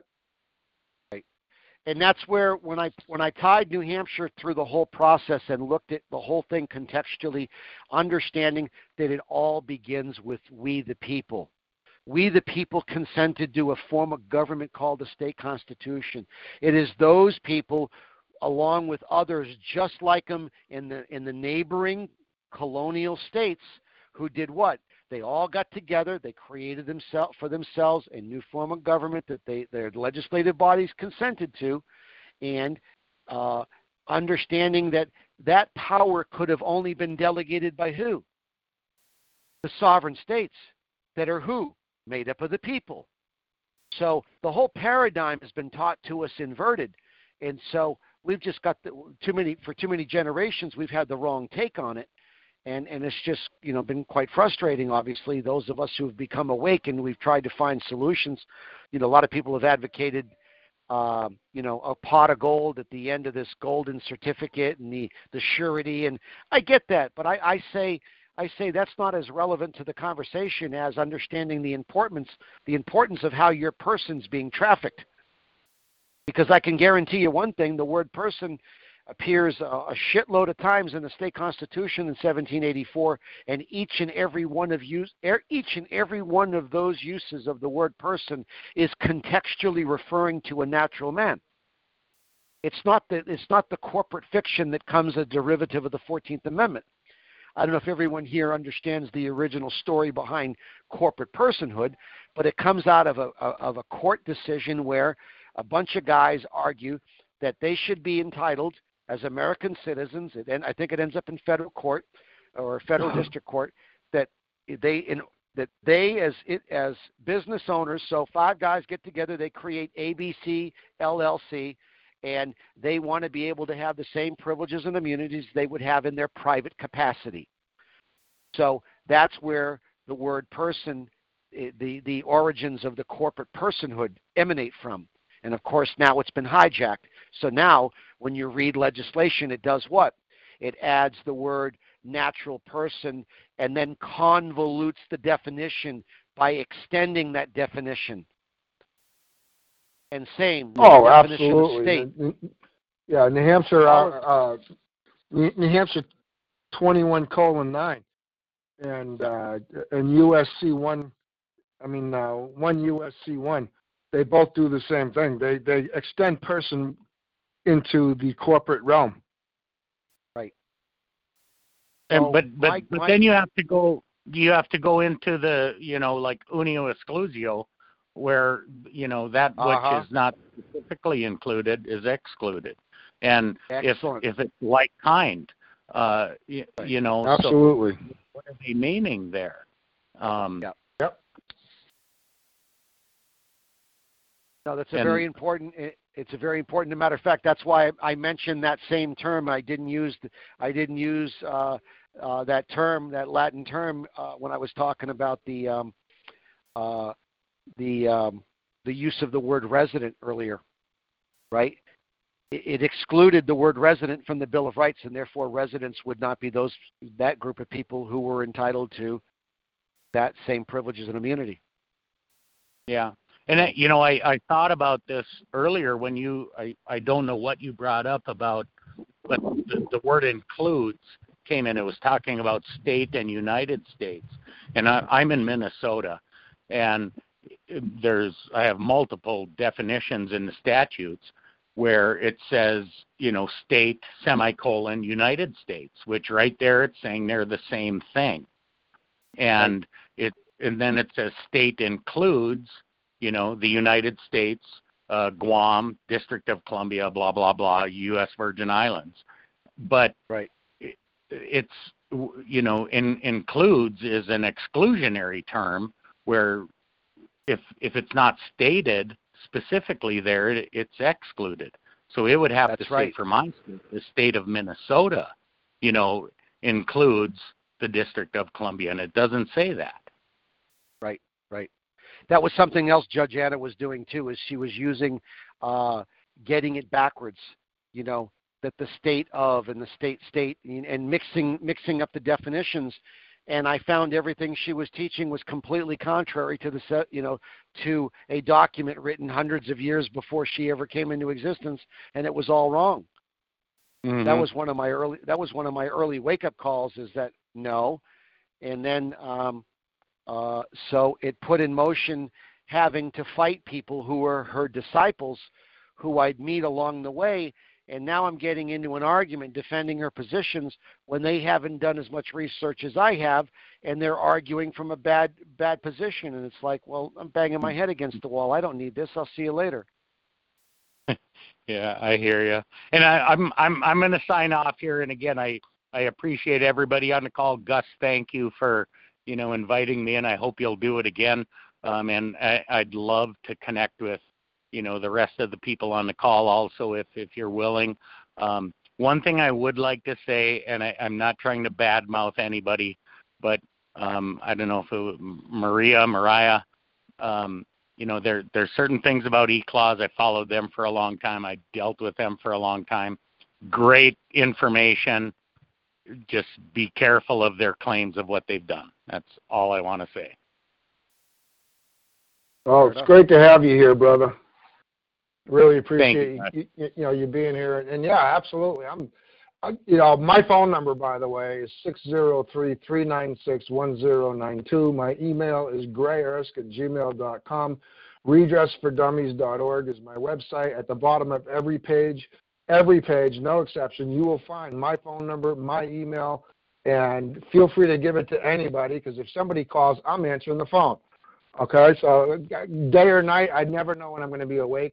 You know, I ask people typically, you know, between 11 a.m. and 5 p.m. to give me a call. You know, whatever your local time is is fine. And you know, but uh, I, yeah, I, I, I believe in networking. I believe we should all be in contact with each other. It's it's much too difficult to find people in your own area uh, to connect with. So we have to connect with you know who, who we can. And so you know anybody at all that gets my number or my email or whatever, feel free to call me anytime. Same Thanks, me, Gus. Gus. You You're welcome, I- to, you're welcome to give mine out as well, Gus. Me- Well, me- if you me- want to give it me- out, go ahead. Uh, my phone number is 603 315 5755. Say it again 603 315 5755. Email is uh, Gmail account. It's uh, D, first initial of my first name, D, Richard, R I C H A R D, the number 186 at gmail.com. Thank you. and if if if I don't know if you can, Gus, but you can mute me out. I'm I'm I'm done. If I need to add something, I'll I'll I'll unmute myself. I'm just not sure how to mute myself. Yeah, right just now. uh, just either hit star six to mute out, or uh, to un, you know to mute or unmute is star six, or you can just mute your own phone out. Okay, great. Thank you. Thank No you problem. And- questions. They were thank great you. questions. Thanks for the whole call. I really appreciate it. I skipped another one to come on this one because Gus invited me. Ah, Oh, thank I you. appreciate you being here, man. All right, uh, the floor is open. You know, I'd, I'd like to do Q and A because that's my favorite part of any call. Uh, you know, we have to cover some basic stuff first, but Q and A is where it's at. It's where the rubber meets the road, and it's where you find out if somebody's genuine or if they're full of shit. And so uh, this is it. So if you've got a question, you know, star six, unmute, and just fire away. Hey, Gus, it's uh, Ryan. Hey, how you doing, man? Good. How are you? Uh, Good, I- good. I got to say that, that this call was it's the first call that I've been on uh, since you know we we've been talking, and it's it this this was just a phenomenal call, and it really synthesized a lot of things that we have discussed and what I've told you, what's been going on with me, and I, I got to give a huge shout out to Daniel uh, for this information because there are certain things, as you know, that I filed a status change, um, and some of the methods, as as I'm hearing with uh, Daniel, are, are a little bit different. The thing that really smacked me in the head was uh, that he went to probate court to basically, you know, get a, a definitive uh, name change, and that's something that was left field of what I was taught. And I know that you know uh, we went through a number of discussions now and how that I've actually been going through that process of this declaration of status through a fine tooth comb just because you know come to find out that the person that's that's you know uh, offering this product that some of the things uh, you know doesn't, doesn't smell right so and um So, something something to take note of. Something to take note of, Ryan, is uh, you know I I haven't done one of these shows in a long time because I haven't found it you know any, any really good information to put out there that I hadn't already covered. And so, so this is uh, I'm getting some feedback. Am I on your speaker or something? no I'm, I'm I don't have any going All right, somebody's got me on speaker. So, uh, you know, one of the things about probate court that's really interesting, if you think about it, is it is where the will, the last will and testament of a man, is reviewed. That's probate court. So, what does probate court do? Yeah, exactly. And it's it's where the will of man is heard. So whether you're alive or dead, you go. You know, you, you, it's your will that a thing be done. You know, if it's your last will, then you know obviously you're dead. But you know, like your last name, is that your last name? No, I'm not dead yet. I might change it. Okay, so Right. your last will and testament is is is the is the will of man, but you know you're still alive. Your will is to change your name. Your will is Sure. to do something, and the probate court's job is to enforce your will. Uh, that's that's yeah, I, I very that's that's correct, and that, that that's a huge eye opener to me because I I didn't see that aspect of it, and that was kind of like it wasn't disclosed. And uh, the the final thing I wanted to say was, and uh, if if um, Daniel is still listening, I, I've actually had experience with this and in dealing with with with the court system and the understanding of the agent and the principal relationship. And that's one of the things that you know i know when you go through this status change and you you know file your dba or whether you do a non ucc one or whatever is is knowing how to operate between that relationship. And at every time that you go into their realm for whatever reason that it is you come in under the status as the agent as, as one of the sayings that i heard years ago is that the principal pays and the agent stays which means that you you always have to you always have to peer in, in behalf of, of of the principal because if not then you know if you, if you are, are foolish enough to to acquiesce and uh, cripple into their jurisdiction you know then they're going to railroad you. But once they find and know and understand that you know the difference in that relationship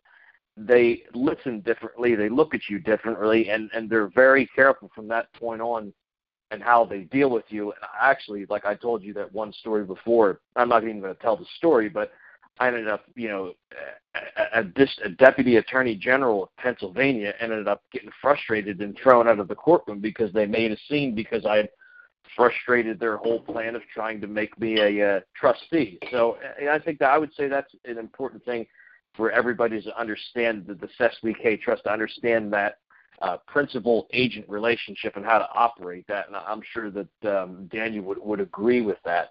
Um, and like you know to whatever degree that he understands it. So that that's basically all I wanted to say. But I, I, I do thank Daniel for this information, and I'm actually going to begin to uh, move on that. Uh, do you have any questions for Daniel? Is, is Daniel uh, listening? Yeah, I'm I hear I'm here, and I did hear a question there, and uh, I wanted to give you a cautionary note, and that is that uh, early on and through the process, I've met a lot of people who have quote corrected their status. It was one of the catchphrases I heard early on in my involvement in the liberty movement, and what I ended up finding is is that there were all these people looking for the silver bullet. How can I not play ball with these people? And that if somehow that I did A, B, and C, that I could whip this out and I could be like, uh, you know, uh, fighting off the werewolf with a silver cross, right? Uh, mm-hmm. And and in fact, it, I I haven't done uh, it quote correcting my status for that purpose, even though if pushed into a corner, that would be the purpose of doing it. And the importance of doing it, I think, is that that you chose to to to stand on that status of your own free volition and it, it becomes problematic for them to prosecute you after the fact. It's a terrible thing to try to use it as a defensive posture. In other words, if you're in the middle of a legal proceeding now, it's not going to be the best thing to do because they're not going to willingly surrender jurisdiction. They're going to try right. to screw you any way they sure. can because they don't want to recognize. You got to remember, we're dealing with. I don't think that most judges are as smart as the people on this call. I they don't want to reveal judges, the fraud. I don't think that most of them know how much of what I've uncovered has actually happened because they're the beneficiaries of the system. And sure. so what we're looking at is one of one of my favorite st- sayings is when I try to educate people is I'm dealing with challenging a belief system. I'm dealing with human beings in this state who've been taught all their life that the sky is green. No matter mm-hmm. how much I tell them it's blue, they're going to say, "No, Dan, it's green. You you you need to have your eyes checked." And and I just can't overcome that because they're they're just of that belief. And so I think that extends to the dumbing down not only of our of our culture and of our own citizens, but even the legal society because they've all profited from what we have. And that was by design. I argue, I argue that the real agenda of my state bar association is the second component of its of, of its charter, right? The second, the first is the the illusion of promoting ethical practices, and the second is the promotion of what their professional interest. That's code for their profits. Okay, mm-hmm. and so this sure. legislative state that they've created, who benefits from it? Who's looked the other way? these people, we trusted these people to know the Constitution. Well, here's a terrible reality. If you study enough case law and you understand that case law is being used against us, it, as a fundamental principle, is one of the tenets of common law. But common law isn't just the principle of case law, stare decisis.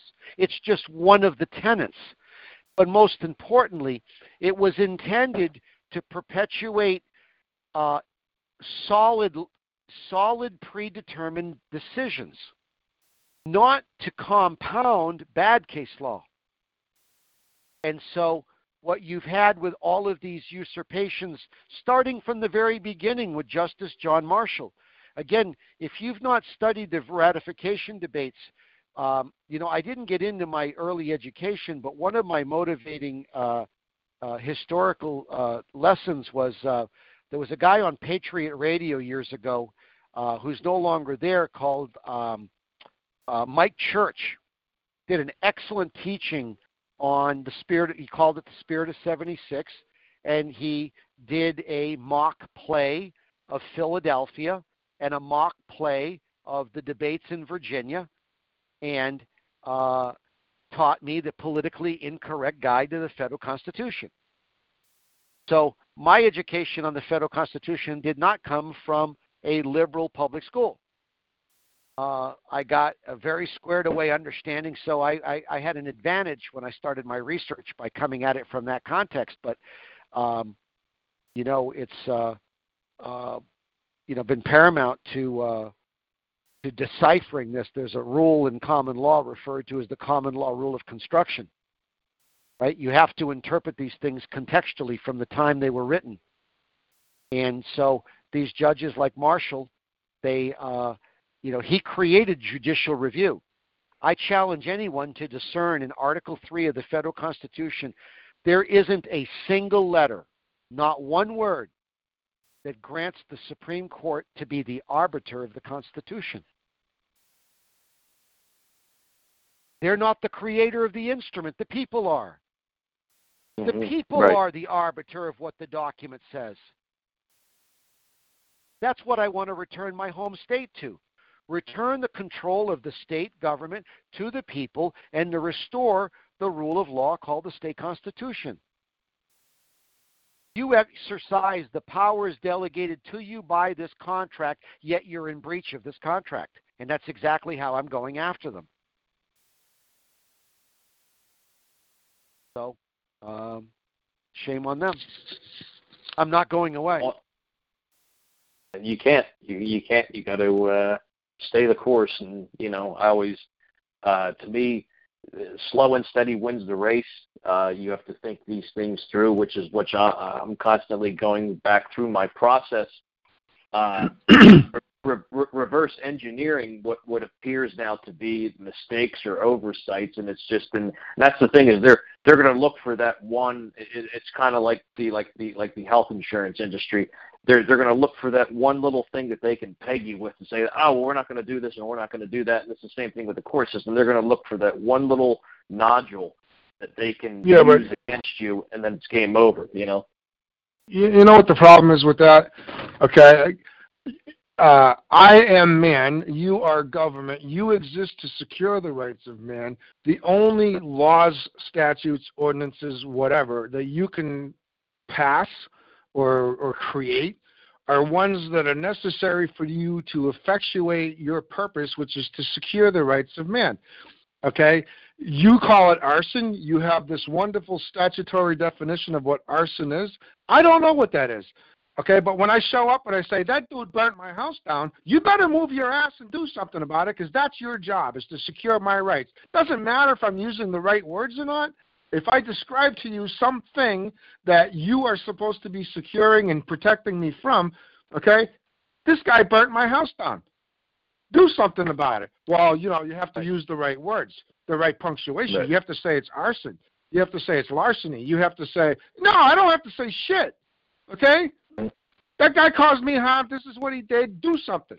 All right? And and all this bullshit about you know technical crap. You know, I'll tell you what. Let me. uh I'm going to pull this up. I don't know how many people are familiar with my website, Redress for Dummies, but on the main page there's a red book. It's called uh, English Common Law in the Early American Colonies. I'm opening it now, and I'm going to read to you something that's uh, very important for us to realize of what the people who came here abolished, what they got rid of. All right. So the conclusions, which is uh, starts on page 53 uh, of the PDF, or 60, 61 of the PDF. But if you're looking at the book itself, I, I've got hard copies. It's page 53, and on page 54. Let me. I'm going to zoom in a little bit. On page 54, uh, in his conclusion of of how the how things changed, okay, and and how we ended up with a great system before the attorneys were able to corrupt it again.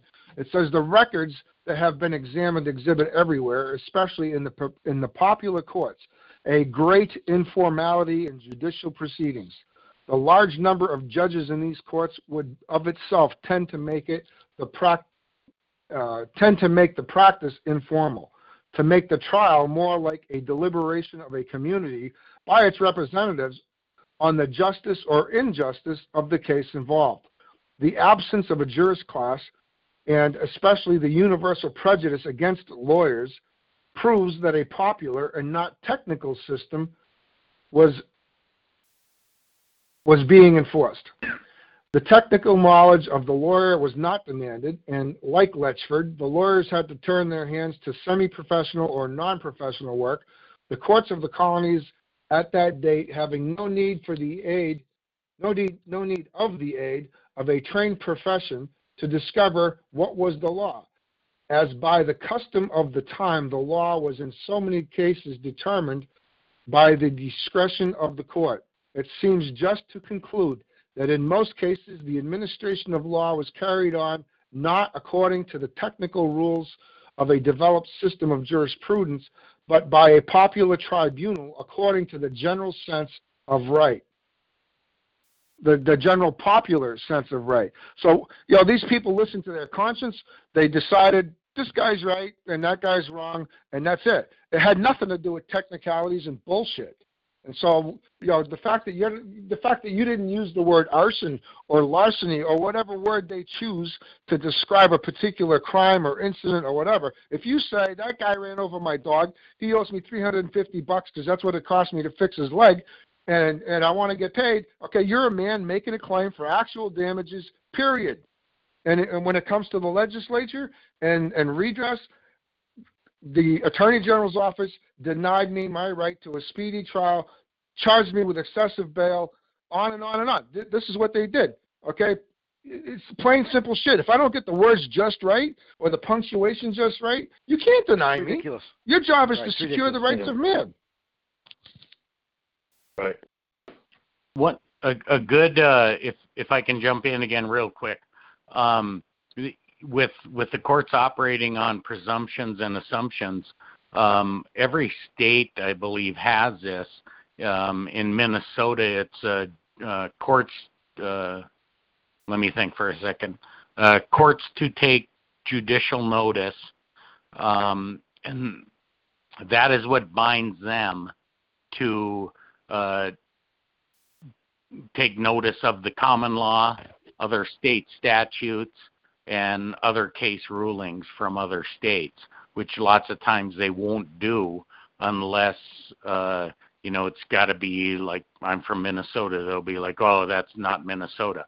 If you throw that Yeah, statute at them, But ex- that's exactly the point I'm trying to make. Okay, why should we? You know, I'm a carpenter. I hung drywall for 30 years. Okay, you know, you know, hanging drywall and and knowing the law are very different. If, you know, if you're a dentist, you know, you're not going to know all the codes and statutes and ordinances. You know, those things are created to make sure the government secures the rights of man. That's it. Okay, we don't need to go to court and explain to the judge what his job is or how to do it or according to what statute or ordinance or, or documentation he's supposed to do it. Okay, his job is to secure the rights of man. Get on with it. Hey, Gus. I I me I agree, Gus, hundred percent. But you know, when when they're operating under the capacity they are, then they don't have that obligation, even though they're supposed to.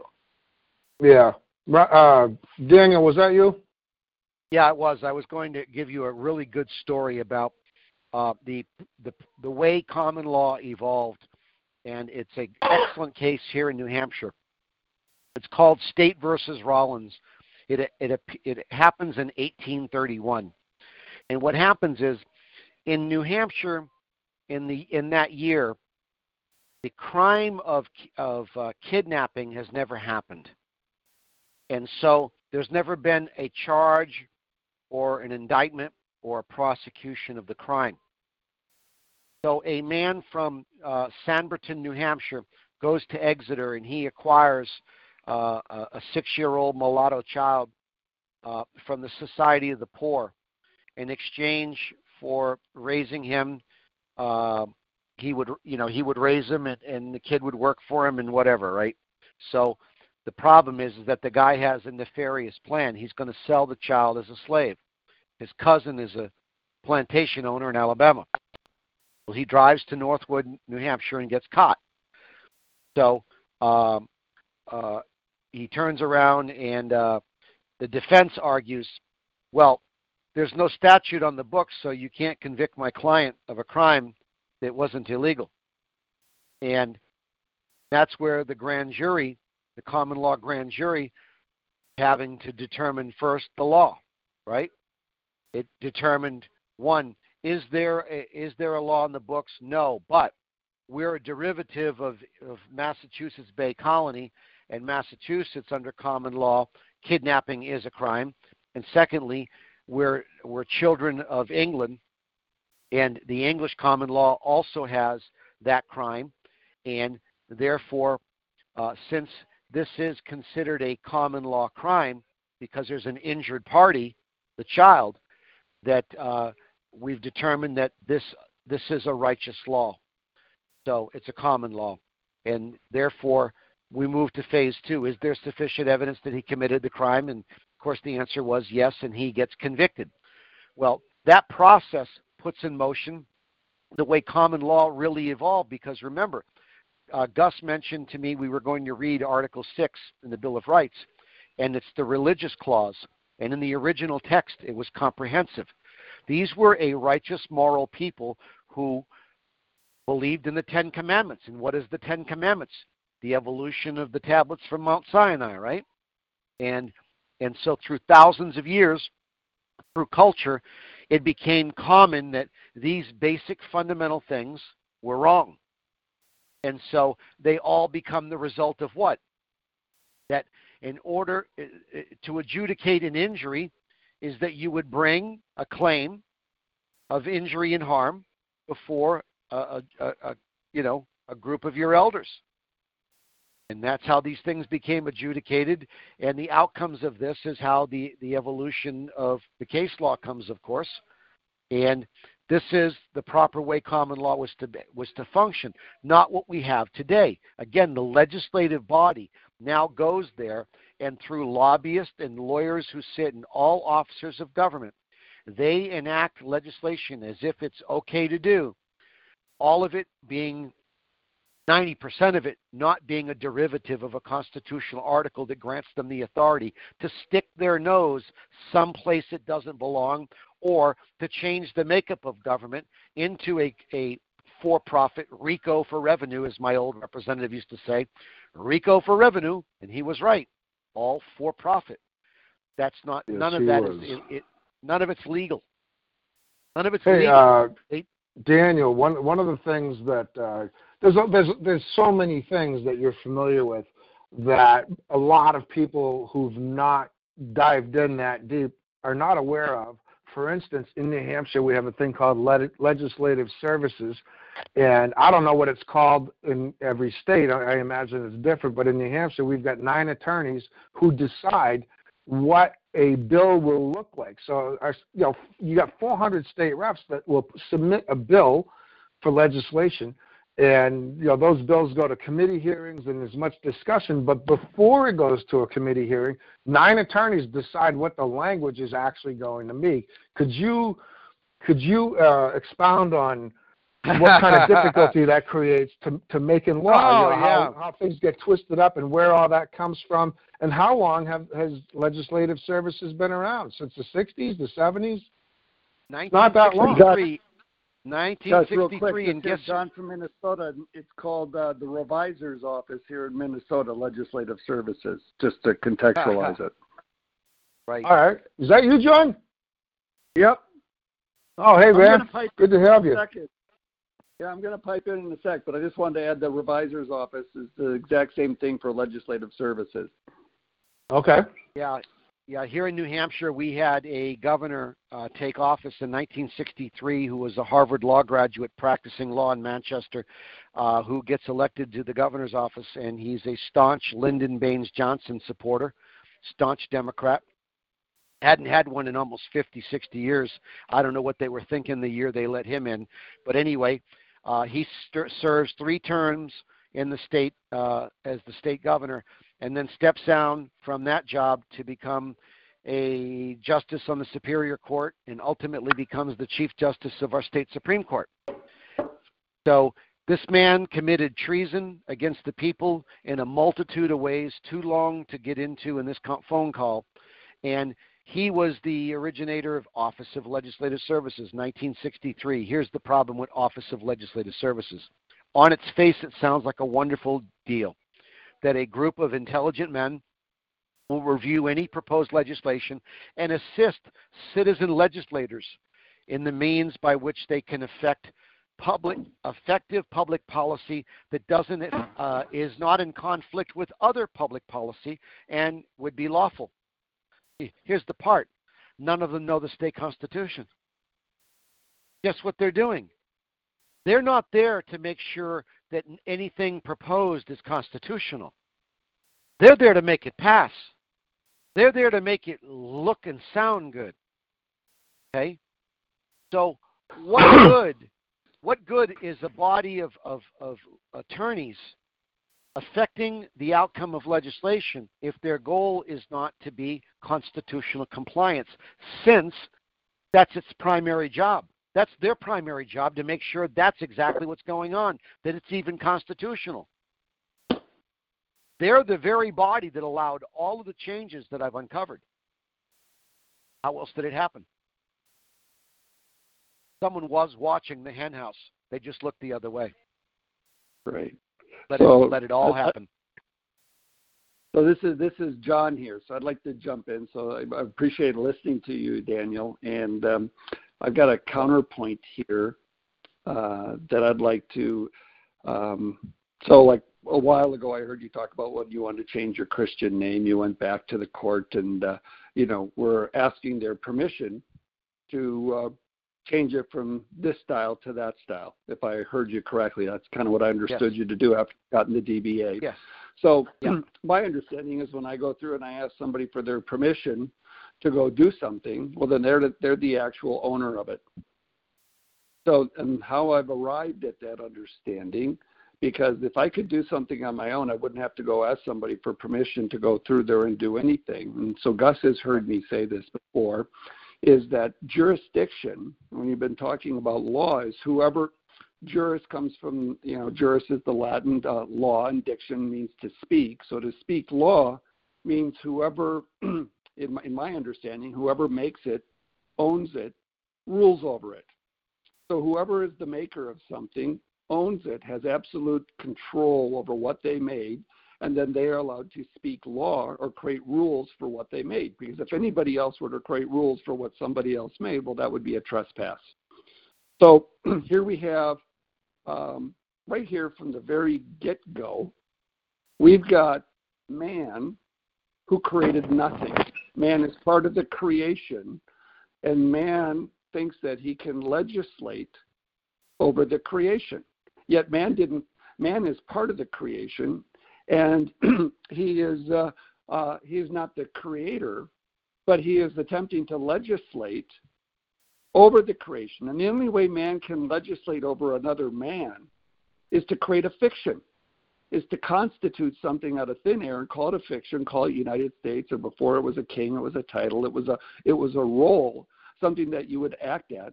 So we inverted the pyramid scheme upside down, and now we call it all the people, we the people, which is a fiction because you know we're a bunch of individuals here on the phone. We're not we the anything. We're right. just a bunch here right. gathered together for a phone call.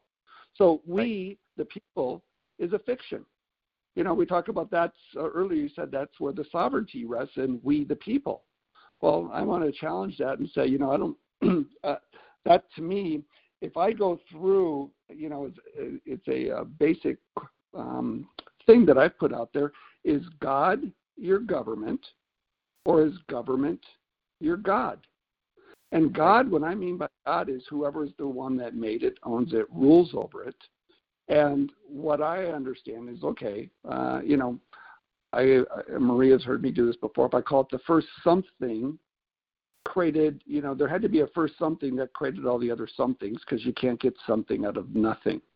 So there had to be a first something in order for other somethings to exist because you just don't get something out of nothing. So whatever that first something is, call it God, call it creator, call it the Big Bang. I don't care what it is, but in this case, I'm just going to use the term God, and and that just means supreme, king, father, the one that created everything. So therefore, he's the only one that has a, the right to legislate. He's the only one that has the right to judge. He is the only right. one that has the right to execute. So, right. you know, my status is my status is man. I mean, he created man. Really simple. I don't right. go through and change my thing into oh, I'm a I'm a I'm a U.S. citizen, a state citizen, uh, you know, and a, you know, domiciled here, live there, whatever. because that's all realms of different fictions as I run down that thing. Am I a U.S. citizen or am I a state citizen? Am I a you know a, a feudatory or am I a, a subject of the king? They're all fictional roles, and all we can do with the fiction is appear as it. So if I go through to the you know to the to the um, to the to the word now this is where people kind of go through well i don't know if i actually you know believe that the uh, you know that um, the the you know god actually put forth put forth something to actually tell us what is or what isn't. But i've kind of gone through in my study and gone in a different way where i said you know what? Um, i'm going to i'm going to bet that we're all deceived and we don't know what's going down and if i take that that means me too I'm deceived, and I've been deceived for my whole life, and I've just hit my early 60s. I'm 61 now, but I, I didn't start this study till about seven years ago, going like, you know, I had never figured anything out because I chased this rabbit hole and that rabbit hole. I went down state citizenship and all the rest of that stuff, trying to figure a remedy, trying to figure right. a way and go like, well, you know what? A lot of good, well-intentioned people were all trying to find something, but nobody was finding anything, and nobody was producing any results. So after a while, I finally figured, you know what? I, I'm I'm going to guess everybody's deceived. And if there is a God, if there is a create, I think there's probably I've got a better sense to think that there's a creator that created something. There's a first something that created everything else. I have a lot better right.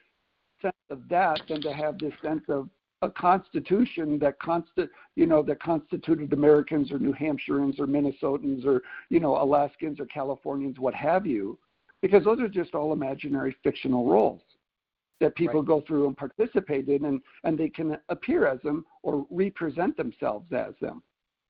So then I go hey, to the, to the Hey John. Yeah. Hey buddy, uh, we've been on for three and a half hours and so uh, I love I, what you talk about. And by the way, anybody interested in knowing more, um, you know, John I, is on. One point, well, hold, hold on, John. Hold, hold on, John. Uh, John's John Myser is on Redress for Dummies. There's recordings. You guys really need to hear what he's talking about. He did a great uh, job presenting this to the folks in Alaska. Uh, I think it was in November, but it's uh, it's on his page. Uh, it's on Redress for Dummies about John Myser. I put a link into this chat. I put a lot of links into the chat tonight uh, where you can find stuff. But uh, uh, yeah, uh, go ahead, John. Wrap up, and uh, yeah, I'd like to hear what Daniel up. has to say. Yeah, and then uh, I want to get your perspective on that because it's like I, I'm just trying to help support where we're all trying to go here. And so, right. you know, when I come in there, what jumped out for me in this, Daniel, is like, okay, I go to I go to first. I could go to many different parts within Scripture right now, but I finally thought, okay, that's where I finally went through on my path to go. Like, if there is a Word of God, and let's say they say it's the Bible, well then if there is a creator, then this is his word and this is the, the, the, the truth that I'm going to be able to begin to figure out the deception. So when I go through this, so this whole thing about us constituting and creating a constitution, I go to chant, I go to First Samuel chapter 8. And in there, when I go to first chapter Samuel 8, it reads like this. And I'm just going to kind of read just this part of it, and uh, and then I'll kind of be done with it. But it goes like this: And it came to pass when Samuel was old that his sons that that he made his sons judges over Israel. And now the name of his first son was Joel, and the name of his second Abiah, and they were the judges in Beersheba. And his sons walked not in his ways, but turned aside after lucre and took bribes and perverted judgment. And then all the elders of Israel gathered themselves together, and they came to Samuel unto Ramah. And they said to him, Behold, Thou art old, and thy sons walk not in thy ways. Now make a king to judge us like all the nations. But this thing displeased Samuel when when they said, Give us a king to judge us. And Samuel prayed to the Lord. And the Lord said unto Samuel, Hearken unto the voice of the people in all that they say unto thee. For they have not rejected thee, but they have rejected me, that I should not reign over them. According to all the works which they have done since the day that I brought them up of the land of Egypt unto this day, wherein they have forsaken me and served other gods, so do they also unto thee. Now therefore hearken unto their voice, howbeit yet protest solemnly unto them, and show them the manner of king that shall reign over them. And Samuel told the words of the Lord unto the people that asked him of a king. And he said, This will be the manner of the king that shall reign over you. He will take your sons and appoint them for his for himself, and for his chariots, and to be his horsemen. And some shall run before his chariot. And he will appoint himself captains over thousands, and captains over fifties, and he will set his ear to the ground, and to reap his harvest. And he will take his instruments of war and instruments of his chariots. He will take your daughters to be his confectionaries, and to be his cooks, and to be his bakers. And he will take your fields, and he'll your vineyards, and your olive yards, and even the best of them he will give to his servants. And he will take a tenth of your seed and, and your vineyards and give to his officers and to his servants. And then he will take your manservants and your maidservants and the goodness of your young men and your asses and put them to his work. And he'll take a tenth of your sheep, and ye shall be his servants. And then you will cry out in that day because of this king which you have chosen over you, and the Lord will not hear you in that day. Nevertheless, the people refused to obey the voice of Samuel, and they said, Nay, but we will have a king over us. Or I'll modernize yeah. this. We'll have a country. How'd that work out? yeah, yeah. Let's yeah. see how and, that works and, out. Yeah, and I can just give you. Okay, I got two more paragraphs, and we're done here. That we may be like all the other nations, and that our king may judge us and go out before us and fight our battles. And Samuel heard all the words of the people, and he rehearsed them in the ears of the Lord. And the Lord said to Samuel, Hearken unto their voice, make them a king. And Samuel said unto the men of Israel, Go ye ever men unto his city. And that's chapter 8. And you know, you look at it right now, it's like, okay, we made our bed and we slept in it. We gave up a king, but we made a we made a fictional God called America Right. and here we go. Right. And now here we are right. fighting over trying to get you know remonstrance and redress and all the rest of this Yahoo stuff because we think that we can legislate over a creation we didn't create. And so now I'm done, Gus. That's that was my piece that I wanted to share with you, Daniel. Yeah, and and for anybody who wants to hear more, John has more, and and he is on Redress for Dummies, and you can find him. If you can't, get in touch with me because I'll I'll give you the link. It's it's a lot yeah, of great I'll give stuff. my number out too. Right. Six five one three four one three four three one. You know, John Myser at me dot com. M Y S E R. You know, really easy. Thank you, John. Uh, yep, you're welcome. Um, Daniel. My first response, yeah, my first response is, um, I think it's really important too to address this point about status correction. I don't believe, and for for one second, that it is a solution of any kind. I have done it for my own purposes, specifically to prove a point, to prove a point that these changes have happened, to bring awareness, because in the end, we can have all these meetings and all these conversations what we want, but unless we get the, the people, and I mean the, the two thirds of the majority that vote, to go along with us, uh, we're right where we began and uh, and so uh, again, my my purpose of this call and my message of teaching is all predicated on exposing fundamentally what did you inherit when their lives were on the line. Remember, this document was written through the bloody Revolutionary War. What you have here is what I think one of the purest written documents ever written by mankind as people striving to free themselves of the tyranny of an oppressive king. And as John was just getting into, um, you know, the a perspective based on on previous uh, on Samuel. I, would like to share the moral compass of the people. Gus mentioned this earlier in our earlier conversation. With Section Six of our state constitution is one of the longest articles in it. It's it's not as it's not as long. Uh, it's not terribly long, but bear with me because it's an appropriate response to kind of where John was going with all this. And this is sec, this is the fifth right, excuse me, the sixth right in the Bill of Rights of New Hampshire. Quote, as morality and piety, rightly grounded on evangelical principles, we give the best and greatest security to government and will lay in the hearts of men the strongest obligations to due subjection. And as the knowledge of these is most likely to be propagated through the society by the institution of public worship of a deity and of public instruction in morality and religion. Therefore, to promote these important purposes, the people of this state have a right to empower and do hereby fully empower the legislature to authorize from time to time the several towns, parishes, bodies, corporate, or religious societies within the state to make adequate provisions at their own expense for the support and maintenance of public Protestant teachers of piety, religion, and morality, provided notwithstanding that the several towns, parishes, bodies corporate, or religious societies shall at all times have exclusive right of electing their own public teachers and of contracting with them for their support and maintenance.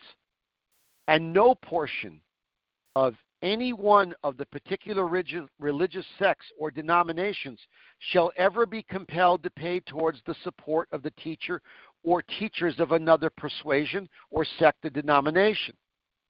And every denomination of Christians, demeaning themselves as quiet, demeaning themselves quietly and as good subjects of the state, shall be equally under the protection of the law and no subordination of any sect or denomination to another shall ever be established by law.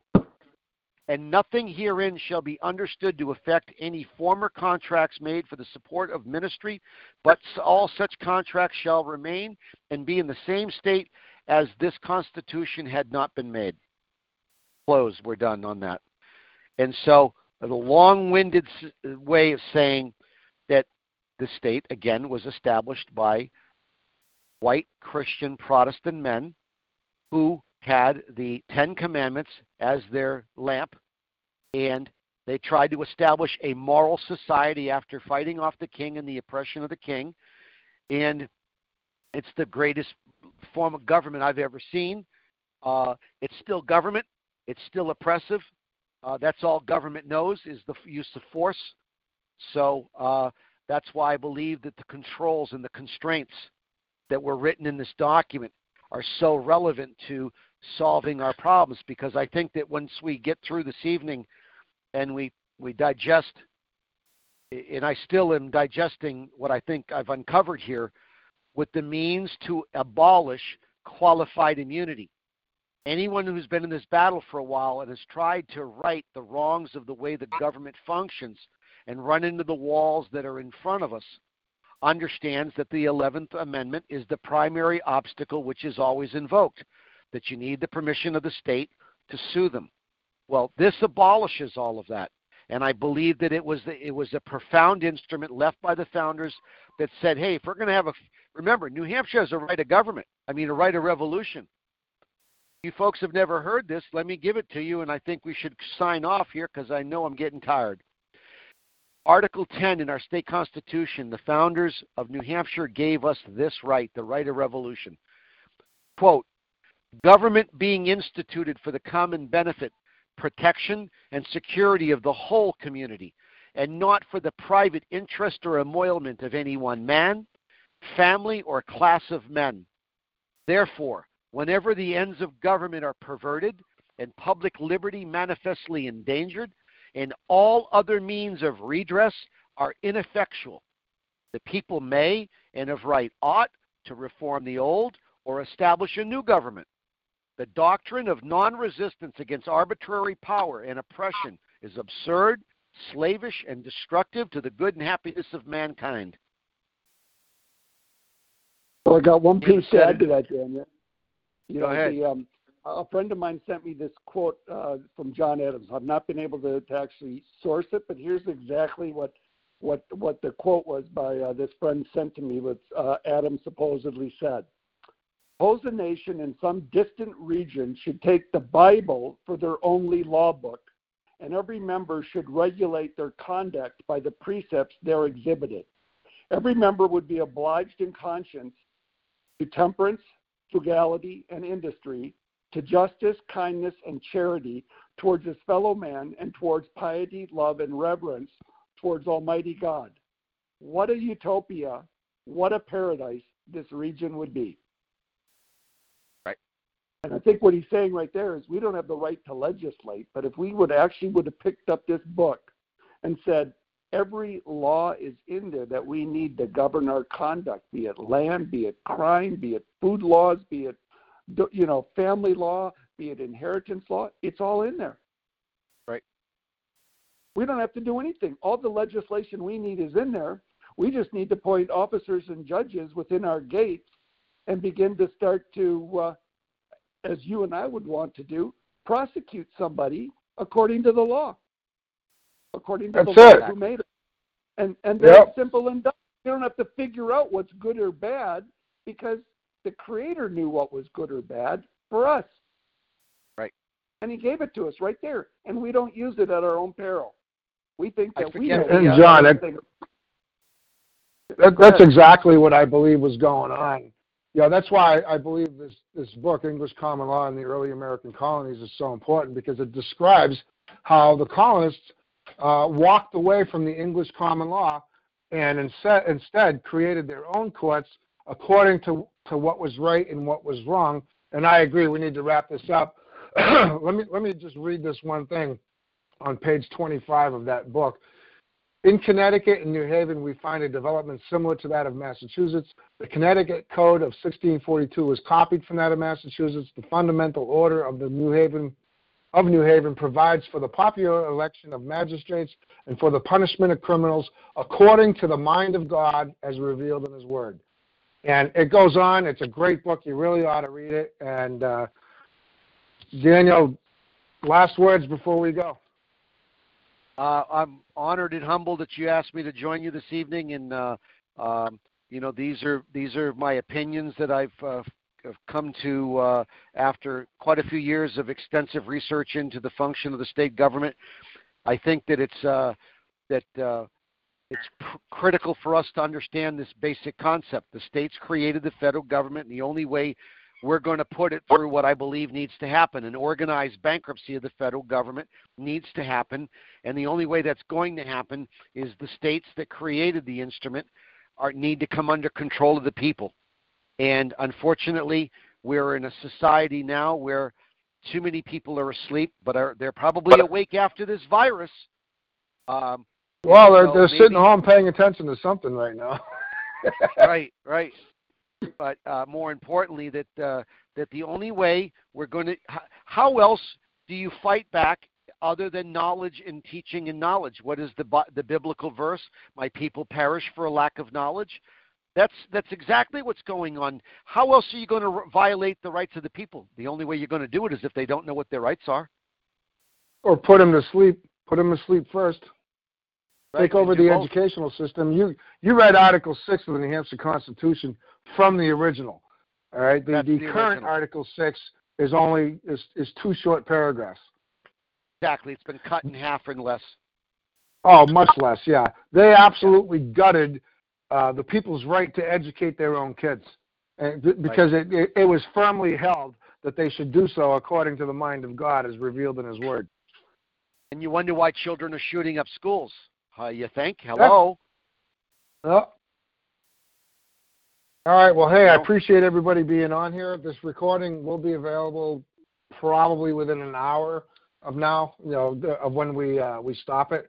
And uh, everything that was said tonight is going to be available in a transcript. It doesn't usually come out real good, you know, like real, you know, totally accurate, but Uh, the bulk of it will be available pretty clearly, to, you know, to understand. Uh, pre- pretty, pretty clearly typed out. It's an automatic thing that this uh, this uh, website does that we're using to do the call, and so that'll be available sometime tomorrow. The call itself, the recording, will be available within an hour probably, and we'll do another one again soon. Again, Daniel, I really appreciate you being here. John, Brad, everybody who participated, Maria.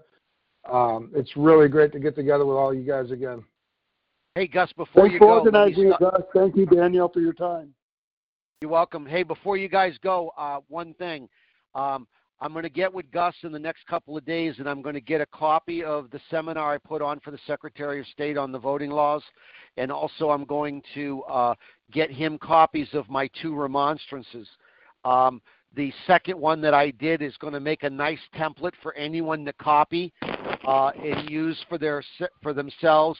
And I think it's a really uh, a straightforward and easy to understand and uh, we can pick this pick this conversation up, up on another day. And there's a great many other subjects we didn't have time to cover, and we can get into those at another time. Daniel, I was uh, thinking today, um, my old website, New Hampshire Redress, is something I've not really used in six or seven years, but uh, you're there in New Hampshire, and I would like to work with you on revising that entire website to suit your purposes and, and with what you're doing there, because uh, it's already set up. I mean, it's just, it's just it's just sitting there, and so uh, Awesome. yeah, I'll I'll eventually get the links out. I'll I'll put a blog together on my current website uh, with links to to that video from you know that you're where you're teaching the Secretary of State's people and those documents and so on. I'll, I'll get all that together for everybody. Okay. All right, y'all have a great night. All right. God bless. Bye bye. Thanks, guys. Bye-bye. Thanks. Bye bye. Good night. Hello, it is Ryan, and we could all use an extra bright spot in our day, couldn't we? Just to make up for things like sitting in traffic, doing the dishes, counting your steps, you know, all the mundane stuff. That is why I'm such a big fan of Chumba Casino. Chumba Casino has all your favorite social casino style games that you can play for free anytime, anywhere with daily bonuses. That should brighten your day a little. Actually, a lot. So sign up now at chumbacasino.com. That's chumbacasino.com. No purchase necessary. Group. Void were prohibited by law. See terms and conditions. 18 plus.